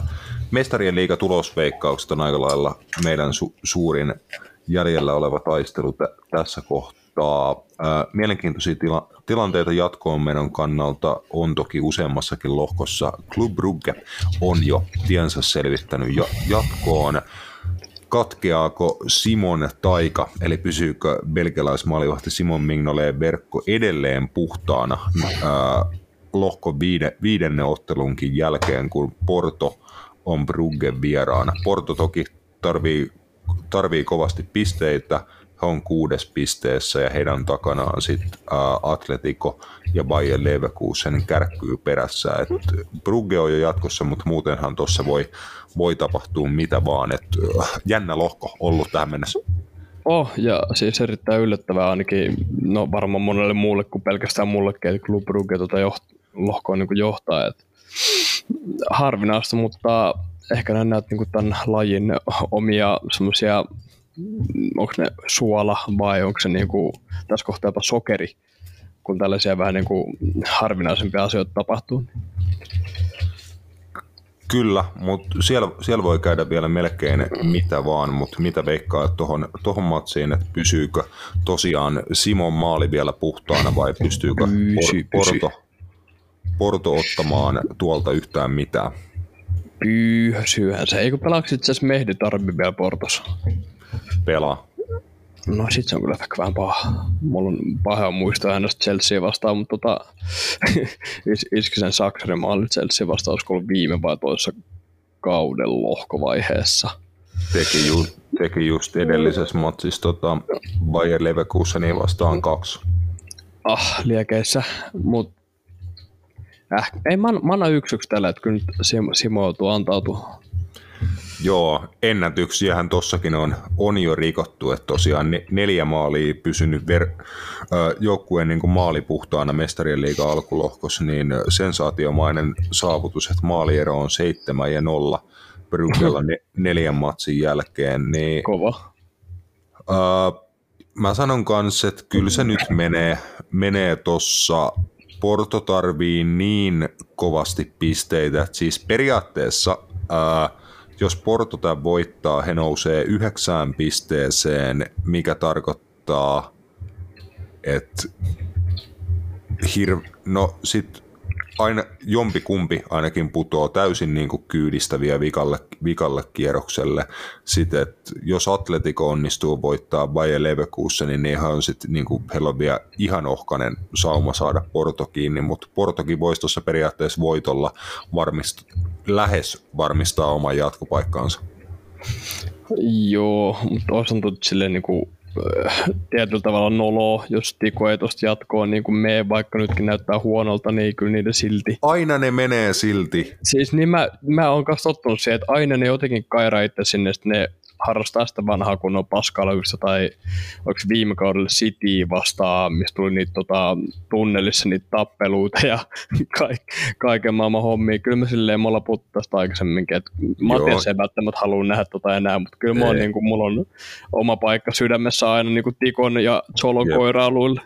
Ja ne, nehän oli viime kaudellakin ihan samassa tilanteessa, että tota, Portohan oli ollut aika hyvä että muun muassa just Luis Diaz oli Porton riveissä vielä viime kaudella se ekan puoli vuotta ja ää, AC Milan oli myös siinä, siinä lohkossa. Liverpool oli myös, myös siinä, että tota, sehän oli viime kaudella kanssa, että Tiko oli ihan guratsua, mutta selvisi niin kuin ihan viimeisillä vituhetkillä jatkoon sitten tuosta lohkosta, lohkosta, että voi olla tällä kertaa sama. Vai olisiko nyt sitten niinku mun mielestä esim. Portolle voisi olla kyllä paljon ansaitumpi tuo jatkopaikka. Sekin voi, no oikeasti varmaan jopa olisi, tai silleen kun miettii, mutta Mä, hei, mä hei ainakin tykkään kyllä tuosta tota, Sergio Conceição Portosta. Mä, mä en ole ihan niinku oikeasti, jos mä, mulle Suom tuota veikkausliikaa aikaa seurata, niin mä en ole kerännyt ihan kaikkialla niinku omaa, omaa kolmatta silmäni niinku levittämään, että olen lukenut positiivisia asioita, mutta ei ole semmoista niin kuin, tiedätkö, visuaalista todistetta, että minkälaista esim. jalkapalloa ne pelaa. Onko sulla niin kuin, enemmän kärtsyä siitä? Uh, on jonkin verran, että niin kuin he on tehnyt monta niin hienoa joukkuepelimaali, että niitä kiertää kyllä tuolla futissomessa aika säännöllisesti Porton niin kuin joukkuepelimaaleja, että oliko Sportingi vastaan joku iso peli tuolla Portugalin liigas, missä voi kaivaa semmoisen tosi hieno niin kuin pallohallintajakson jakson päätteeksi, että päätteeksi teki hienon maalin ja sitten oli viime kaudelta kanssa joku just tämmöinen team goal 2.0, missä Luis Diaz antoi lopulta jollain kantapää piruetilla sen maalisyötön ja tällaista, että niin kuin pallo liikkuu, äijät liikkuu, liikkuu, pystyy puolustamaan intensiivisellä prässillä, pystyy olemaan blokissa, pystyy luomaan pitkiä hyökkäyksiä, pystyy vetämään nopeita vastahyökkäyksiä. Siis moderni tota, jalkapallojoukkue, niin tosi hyvä e, jengi. Okei, okay, no siis kuulostaa kyllä niin kuin hyvältä. Kyllä mä jotenkin silti uskon, että Tiko pystyy tekemään sen, mitä on ennenkin niin kuin monesti, monesti tehnyt vaikeassa tilanteessa. Ja nyt kun ne saa niin Griezmannin taas niin kuin, no, pelaamaan jalkapalloa sen kaiken sopimushässäkän jälkeen, että on myös niin kuin näyttänyt vähän elonmerkkejä hänkin kun niillä olisi joku ihan ihme sekoilu sen Barsan sopimuksen kanssa, Tikohan niin kuin pakotti, pakotti tyyliin Barsan siihen niin kuin alentaa sopparin hintaa niin kuin 15 millillä siitä tota, lainaosto-optiosta. Jep. mä, mä kyllä vähän, vähän arvostan tuollaista, niin kuin, no tuon tikomasta koirailun myös sitten, niin kuin finanssiaalipuolelta. Että mm-hmm. Jep, mutta tuolla on tuossa lohkossa, lohkossa on kyllä superjän jännä tilanne. Ää, Liverpoolilla ei ole vieraissa peli rullannut. Amsterdamissa olisi todella iso voitto ja jaossa, sillä ei välttämättä, just niin kuin tuossa äsken sanottiin, ole ihan supermassiivista merkitystä, koska Liverpool no jos Rangers ää, ei vie Napolilta vieraissa pisteitä, niin Liverpoolilla todennäköisesti ei tule olemaan mahdollisuutta voittaa tuota lohkoa, koska Napolilla maaliero on tässä vaiheessa jo parempi. Heillä on edessä kotiottelu Rangersia vastaan, Liverpoolilla vieras ottelu tota, ajaksi vastaan, niin todennäköisesti vaikka tota Liverpool – voittaisi tämän ottelun ja sitten vielä Napolin kotona, niin Napoli menee lohkovoittajana jatkoon, mutta Liverpoolilla ei Roope ole vieraissa tällä kaudella hirveän hyvin kulkenut. Valioliigas 15 mahdollisesta vieraspisteestä Liverpool on onnistunut ottaa vittu kaksi. Ja ää, Napolilta tuli turpasauna tota, vieraissa Rangersia vastaan. Eka puoli aika oli helvetin vaikea. Tokalla puolella onnistuttiin tekemään kuusi maalia, mutta vierasottelut on ollut Liverpoolin murheen kryyni tällä kaudella, että Amsterdamissa olisi niin kuin ihan kiva paikka ää, ottaa vierasvoitto, että vähän helpottaisi kyllä Liverpoolin hengittämistä. Joo, kyllä se varmasti niin kuin, taisi totta kai auttaakin. Mutta tota, jotenkin niin tuossa alku jakson alussakin puhuitte niin kuin Liverpoolin ongelmista, niin siellä, siellä on pientä niin decline-vaihetta näiltä pelaajilta, jotka on suorittanut niin korkealla tasolla jo niin pitkään. Puhutaan niin kuin vaikka Jordan Hendersonista ja Fabinhosta. No jälkimmäinen näistä on niin kuin taidollisesti mun mielestä paljon lahjakkaampi, mutta niillä on ollut epäonnea niin paljon kaikkien loukkaantumisten kanssa. Esimerkki Navi Keita, jos olisi pysynyt kunnossa, niin Liverpoolille ei olisi tällaista tilannetta, mitä, mikä heillä nyt on. On joutunut, joutunut kämpeläämään marketissa ja Navi Keita nyt ei vaan ollut loppujen lopuksi se ihan oikea hevonen, vaikka niin peli, pelaajana, jos hän olisi kunnossa aina, niin hän olisi ollut se pelaaja, mutta välillä asiat ei mene niin kuin haluaa. Jep, se on, se on just näin, mutta mestarin liigan puolella Liverpoolilla tilanne on niin kuin ihan hyvä, että Liverpool, jos menee lohko kakkosena jatkoon, niin siinä on kyllä aika vittumainen, vittumainen arpa sitten kenelle tahansa lohkovoittajalle. että mieti vaikka, että Club Brugge äh, voittaa lohkon sensaatiomaisesti ja saa palkki, palkkioksi siitä just Liverpooli, niin en mä tiedä, olisiko siitä tyytyväisiä niin kuin kukaan muu kuin Simon Mignolet ei varmaan, tuossa on aika semmoinen slap in the face, märkä kala naama ja näin poispäin. Mutta sit, sitä urheilun karu maailma voi oikeasti niin kuin välillä, välillä olla. Et vaikka sä menestyt niin hyvin kuin mahdollista, niin tsemppärit sulla voi tulla just niin kuin vastaa no, Club vaikka sitten se Liverpool. Tai vaikka sitten, ketä muuten lohkovoittajia, näitä niinku ultimaattisia mestaris, mestaruussuoskeja, Master City tai, ei, ei kun niin, kakkosia, sori, menee sekaisin. Onko se edes kukaan, niinku, kuinka se Barcelona, kun se on kakkonen, Inter tulee toiseksi? Onko se niinku matemaattisesti sil... aika lailla selkeä?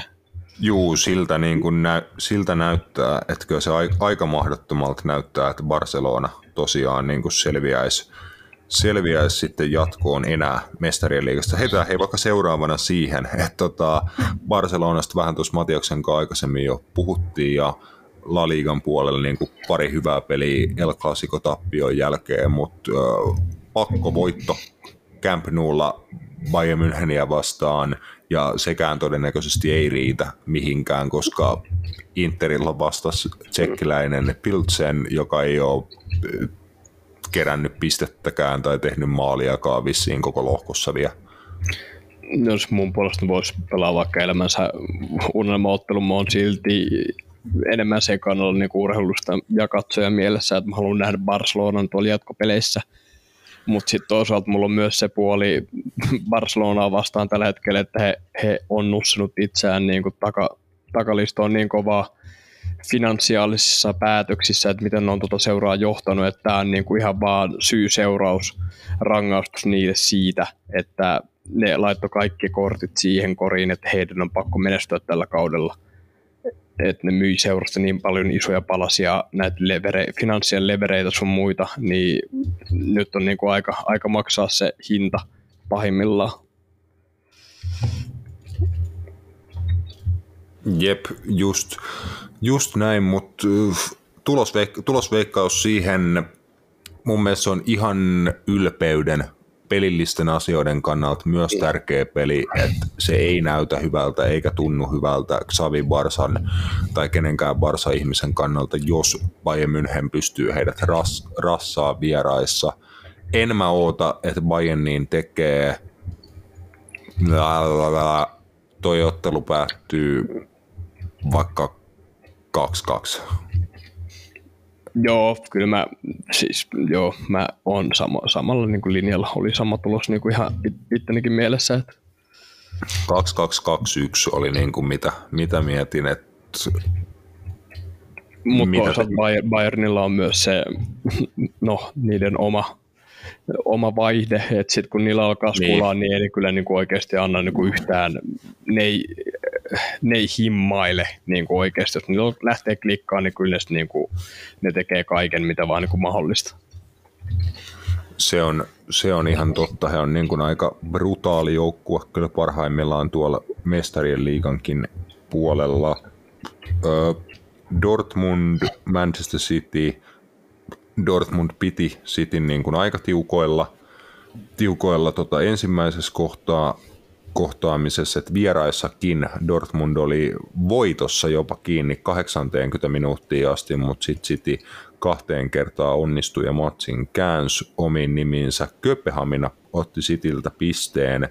Pisteen kotikentällään toki siinä oli Citylle vähän erikoinen ulosajo ja sen semmoista, että on muuten hei kummallinen lohko.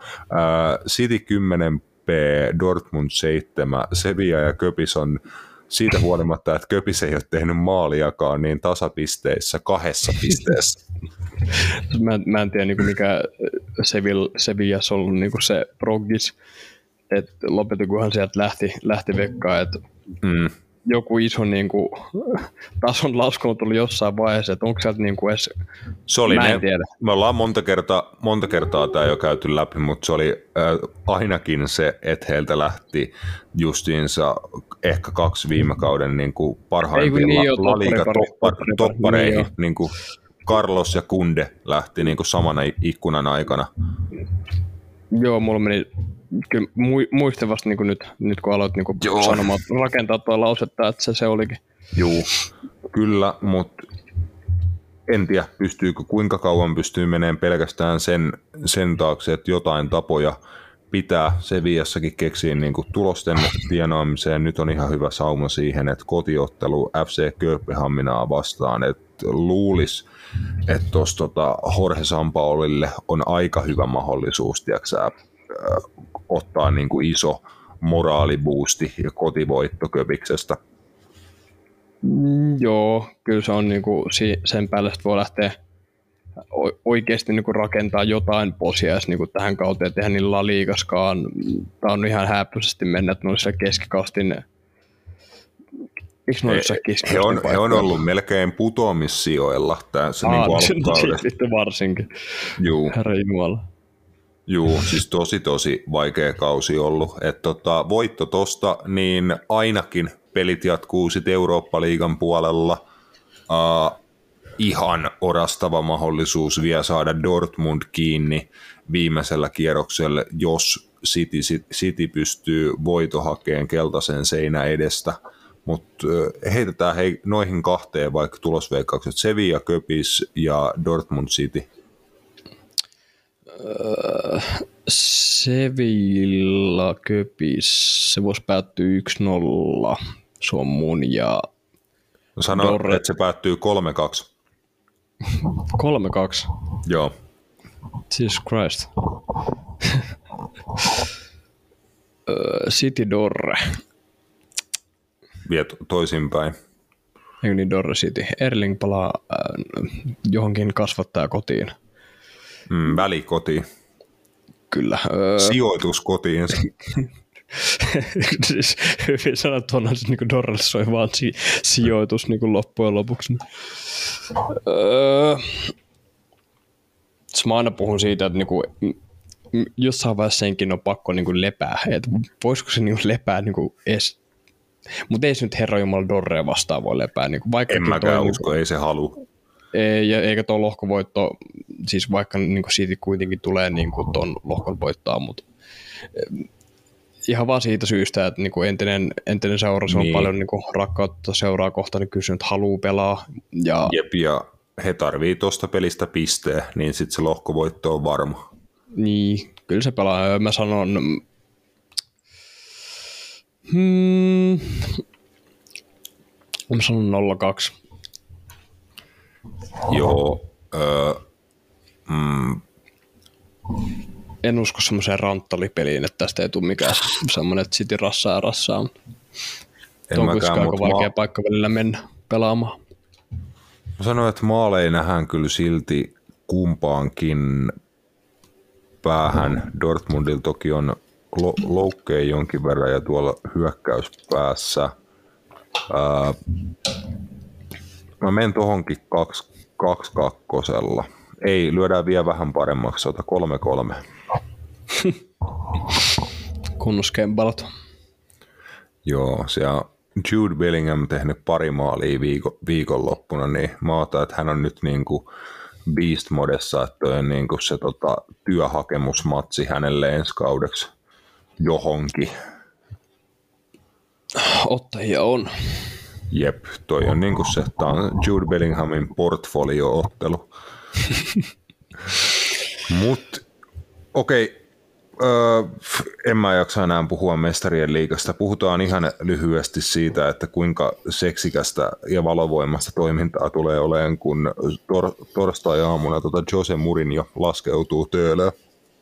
Ai helvet, toi, toi oli kyllä semmoinen, että mua niinku kyrsi erittäin paljon, kun mä en saanut lippua, lippua tuohon peliin. että mä olin niinku kärkyllä tota töissä, että olin puhelimella siellä niinku spämmäämässä itteni läpi sieltä virtuaalista muureen läpi, mutta eipä siitä sitten niinku hevon helvettiäkään tullut. Että nehän meni niinku jossain parissa ihan muutamassa minuutissa, että hetken kun olit niinku myöhässä, niin sinne meni.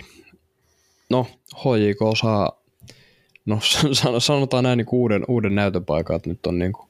Joo, mutta tiedätkö Roomallakin on niin kuin paha paikka. Roomalla on neljä pistettä kasassa tästä lohkosta. Juu, sitähän me taas, eikö me joku, joku jakso sitä perätty sitä niin suunnitelmaa, että HJK jat, menee vielä jat, jatkoon, se on niin täysin. Joo, joo, HJK, kato, voittaa tänne voittaa tän ja sitten hakee pisteen Espanjasta, niin HJK menee Conference Leaguea ja Rooma tippuu kaikesta. Huhhuh. Eikö niin, jos me alkuperän suunnitelma, että HJK menisi vielä niin kuin sinne 1 kautta 16 tota, pudotuspeliin Eurooppa-liigaa, mutta ehkä se, on, se juna on, niin kuin, se on niin kuin saavutettamattomissa. Se on, mutta niin kuin voitto kotona hei hu- torstaina, niin toi on vielä ihan elossa toi, toi kolmannen paikan saavuttaminen. Et, äh, Room, Roomalla, Roomalla on kyllä erikoinen tilanne, tilanne jo, että he hävis Betisille kotona. Se oli sensaatiomainen ottelu, minkä Betis ihan, ihan lopussa käänsi. Sitten pist, pistejakoon päädyttiin Espanjassa ja niin sen perusteella, että kuinka hyvin HJK haasto Roomaa Stadio Olympikolla, etenkin ennen sitä punaista korttia ja muutenkin ensi, ensimmäisen puoliajan alkuun joo, äärimmäisen farssi kyllä oli se, se punainen kortti, niin mä hei sanon, että kyllä HJK vittu ainakin pisteen ottaa Roomalta. Että Rooma niinku ilman Dibalaa ja huippuhyökkäjiä, okei, on Rooman jengi nyt muutenkin tietenkin niin älyttömän laadukas verrattuna HJK, että heidän nyt tekonurmesta ja kaikesta muusta huolimatta pitäisi pystyä se voitto ottaa, mutta ei ollut Betisilläkään helppoa. Helppoa kyllä klubiin vastaan, niin mä sanon, että ne ottaa vittu ainakin pisteen. Mä voin lähteä samaan, samaan junaan ihan samoista, samoista syistä. Että se, se eka peli niin kuin Roomaa vastaan ennen kuin tuli se punainen kortti, niin ei siinä missään vaiheessa ollut semmoinen niin kuin olo, että HJK olisi myynyt itsensä halvalla tai niin kuin ollut pelillisesti niin kuin jäänyt isosti ainakaan jalkoihin. Totta kai siinä näkyy aina se niin kuin laatuero. Että Joo, paria, se... paria pientä niin kuin virhettä, kun petti teku tai keskittyminen, niin niitä lukuun ottamatta Hojikohan oli vittu parempi joukkue niin kuin Stadio Olympikon nurmella siinä ottelualussa, ja siis jopa niin kuin vajaallakin oli vielä aika, aika kova, että Perpahan oli ihan liekeissä ja muuta, että niin kuin, kyllä kotikentällä varmasti, että asennekunnos, vähän onnistumisia alussa, niin tuosta voi tulla hieno ottelu. Kyllä, ja saadaan erittäin hieno, hieno ilta Helsinkiin sitten niin kuin kaikki puoli, jos tuosta pelissä saadaan pistekin, niin voin, voin lupaa, että Helsinki on niin kuin aika kovassa hiitissä.